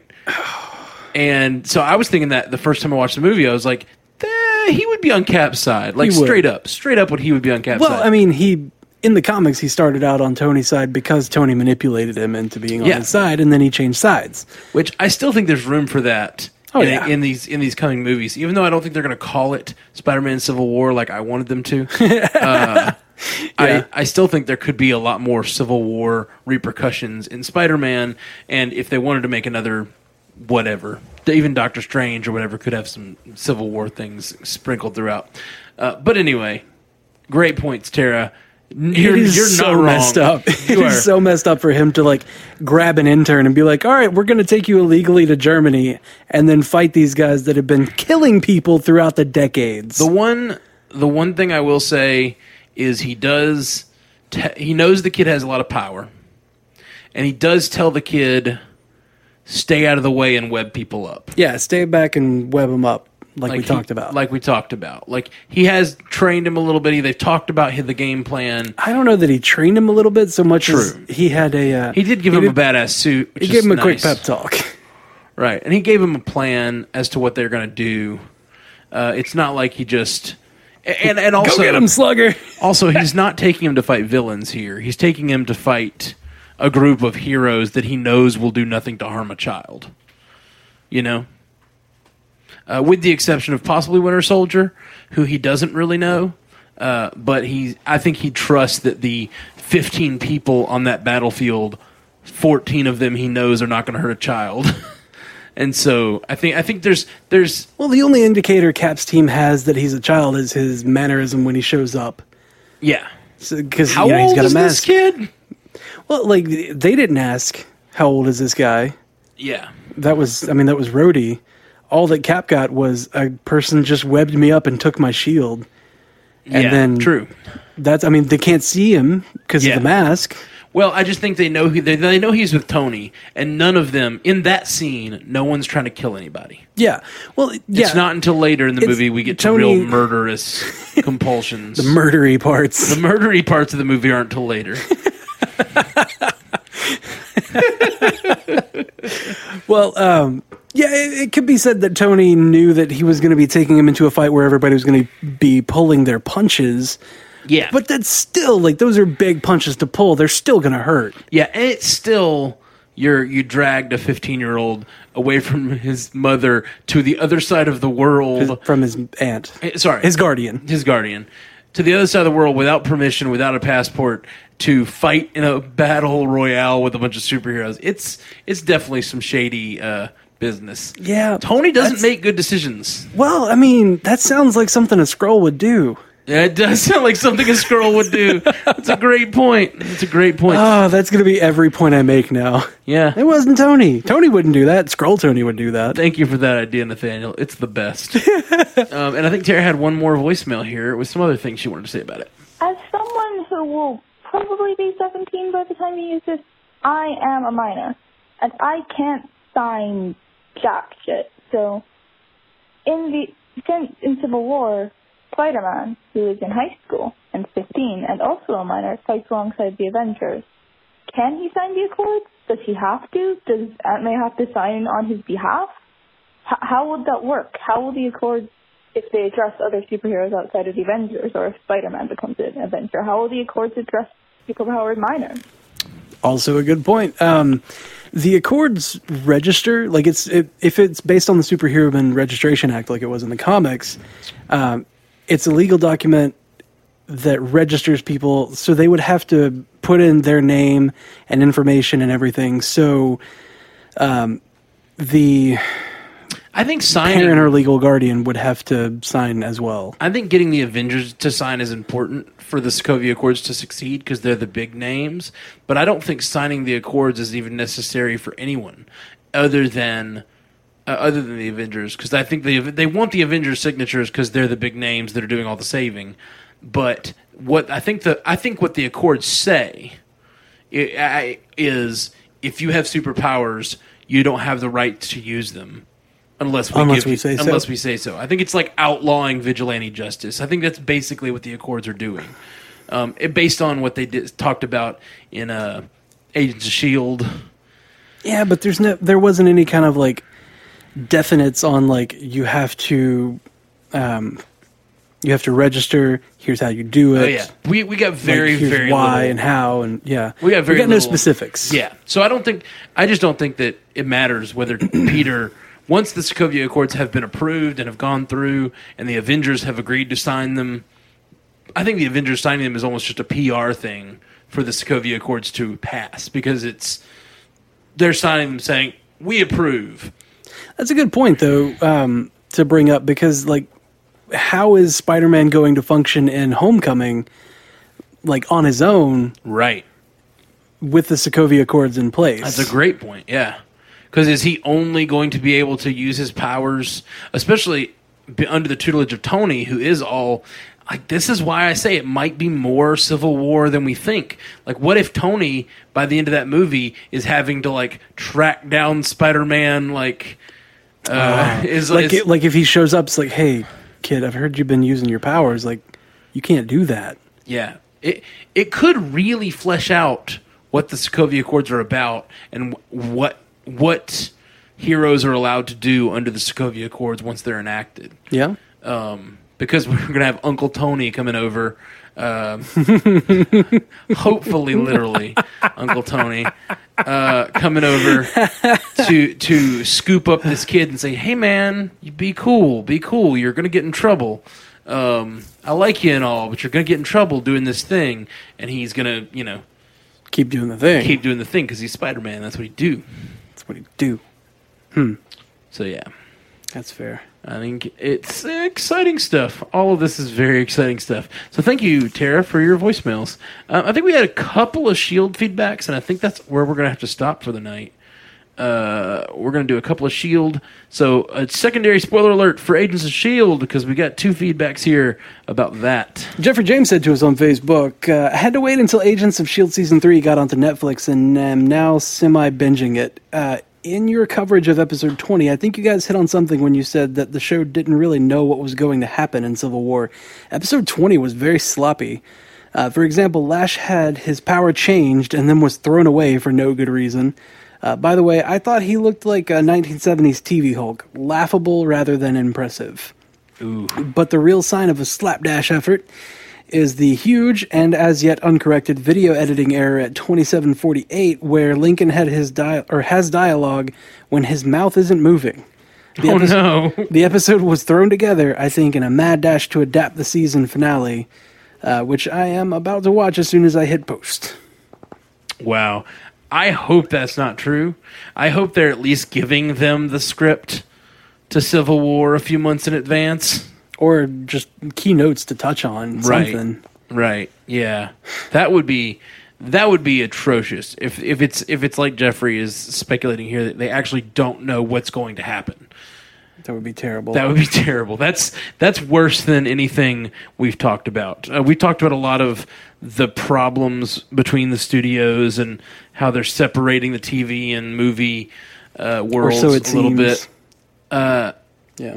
But if they actually aren't paying attention to what each other are doing, or if they're making them like scramble like that, that's pretty rough. Yeah. Surely that's not going on. I would hope not. Surely Jeff Loeb has a little bit more pull than that. I'm sure they're he's like- still friends with Feige. Yeah, I hope so. Can we talk to Jeff Loeb real quick? Just call him up. Get him on the phone right now. What do you, hit what do him you want up on to say? What Skype. do you want to say to Jeff Loeb? uh, need to ask him if he and Feige are still cool. Like, are we going to have to have talk about like visitation and like who gets the Inhumans or the kids or whatever? you know, you know. Anyway, uh, Jeffrey James followed up saying, uh, "Finally got to your Agents of Shield E finale. Spoilers. First, I want to repeat how much I enjoy the podcast." I would like to repeat how much I enjoy you talking to us about how much you enjoy the podcast. Okay, so thank you for that Thanks, Jeffrey, for real. little aside. Uh, so much so that I sprung for an antenna to watch and record Agents of S.H.I.E.L.D. E Season 4 and keep current with your cast. Oh, That's. You didn't have to do all that. that's real sweet. As usually, your discussion of the TV show increased my enjoyment of it. I, too, thought that the Lincoln relationship was forced, but enjoyed the last minute where he and Hive did a little bromancing about life. I, too, am a bit perplexed about the show's fascination with Sky slash Daisy slash Quake. I don't know whether it's Chloe's acting chops or the writing, but I find her a fairly bland character. Perhaps she'll be better as a rebel. I'm not thrilled about or thrilled with the introduction of another AI entity, as AI stories tend to all have the same plot. We'll see how that or how they play that. Blah. Hopefully, we'll see a return of Bobby Hunter. I can take or leave, since there were episodes over the past two seasons where the highlight for me, at least, was guessing how they'd highlight Bobby's assets. And by that I mean her fighting skills. Get your mind out of the gutter. Nah, he totally got me. I was about to say some things. sir. anyway, back to the cast. I'm totally stoked for the upcoming season. Doctor Strange, one of my early favorites in comic land, and especially Luke Cage, Yeah. one of his early favorites in comic land. I'm really excited to see what Jeffrey James has to say about Doctor Strange because Doctor Strange is going to be incredible. I I'm down, man. I'm absolutely down. I hope it's We'll awesome. talk, sir. Yeah. We're going to have a Jeff discussion. Yeah, Jeff on Jeff discussion about strange I don't know what Doctor Strange, get your mind out of the gutter. see, you tied it back. I like it. I like it. it's perfect. Um yeah, I, I I the only thing I disagree with him on here is I really like Hunter. Maybe more than I like Bobby. I like him more than I like Bobby. I'm I'm gonna stake my stake my claim that I like Hunter more than I like Bobby. well, He's just so funny. It's because he's so funny. I, I know why you like him is that he's funny and he plays. He got to have a, a really solid arc in, especially in this season. Yeah. he just he grew and showed all of his different facets, and and or not all of them, but showed a lot of his different facets to himself. And like we still don't have his backstory, but he's still a fun character. Yeah. I, And I, I He's just quippy and cool. he's quippy and funny, but also I feel for him. I Yeah. really like I I like how much he likes Bobby. Um, I don't know that I would like him as much if Bobby weren't around because I do like the sort of dejected ex-husband that's still in love with her. I like their relationship, but more I like the way he feels toward her more than I uh, care care for her as much as I just like I just like Hunter a lot. Yeah. Uh, I'm going to go ahead and uh, just be like, you know what? I do like the way that they show off her assets. And your mind is in the gutter. No, her fighting skills were awesome. I just really like the way that she uses those batons. I I like I'm going to make every innuendo I can talking about how, how she fights, by the way. Oh, okay. Okay. I'm just, I'm letting you know. for Cool. future Cool. reference. So, uh, I can't think of any good puns. That's fair. That's fair. Yeah, no, she's uh, she's awesome, and she's also real hot. She is an attractive lady. Very attractive lady. Adriana Palicki is very attractive. Very, very attractive. Um, so all She's of her, super tall too, uh, yes, which I don't know. Is not attractive. it's not attractive to some, but it is attractive to others. I I could go either way on it. She's just an attractive lady. we, we don't need a.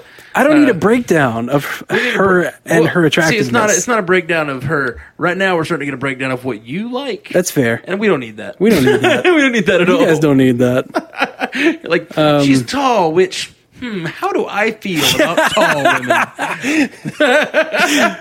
Okay. We don't need that, Jeff. I'm we just sorry. Don't need it at all. yeah. I mean, you know, my ex-wife is tall, so like, it's whatever.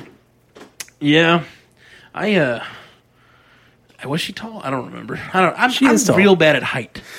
real, just never I'm real bad noticed. at height on TV. Like Tom Cruise looks like he's Oh, he- the tallest person. Well, in the they- room. those- he's five foot nine. That's deliberate though. They they put like you know Put him on stilts. they put people on like tall people on whatever and they always just make the the leading man look like a head above everyone or at least they just don't want you to look small if you're like the action hero Adriana Palicki is five eleven. Whew, that is tall I told she is you. almost as tall as me Yeah, she's as tall as my mom. cool Yeah, I don't know what relevance that has. Freud would have something to say about that. Freud would definitely have something to say about where that conversation just went. My ex-wife is six foot, so Yep. whatever. Again, Freud would have a field day with you, my friend. Um, yeah, Uh, all right, apparently, I'm gonna stop. all right, guys. What? I think Six we're- foot two, I right think we're here. gonna stop for the day. Um, I feel like I'm your therapist. I think that's all for today. Yeah. our, our hour is up. Our Jeff. hour is up.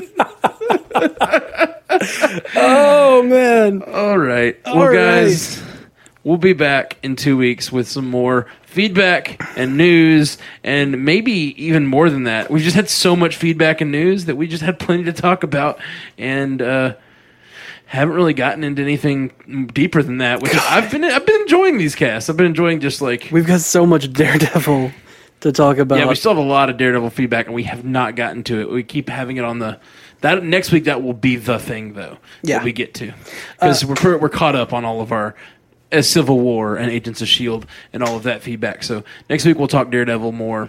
We keep promising that we're not. Yep. but uh, we're gonna do it. We're actually going to do it this time yeah, in two weeks. in two weeks. Um, it might be a good idea, guys, uh, to pick up a comic book off of Amazon if you haven't yet. Uh, there is a particular one that we're going to be talking about this summer. Uh, I'm really excited about it. It's The Immortal Iron Fist uh, on Amazon. It's like $25 right now.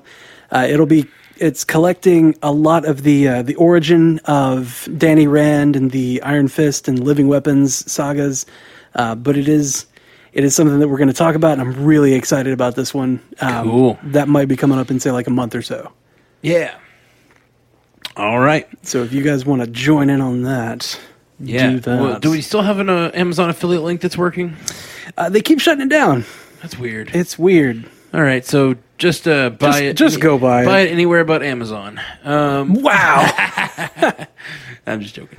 All right, guys, we'll talk to you soon. We'll be back in two weeks with more of the Marvel Cinematic Universe podcast. Hey, if you're looking for something fun similar to this, uh, check out all of our Giant Size Team Up Network podcasts, but specifically our good friends at the DC On Screen podcast. They're uh, they're doing all the DC shows.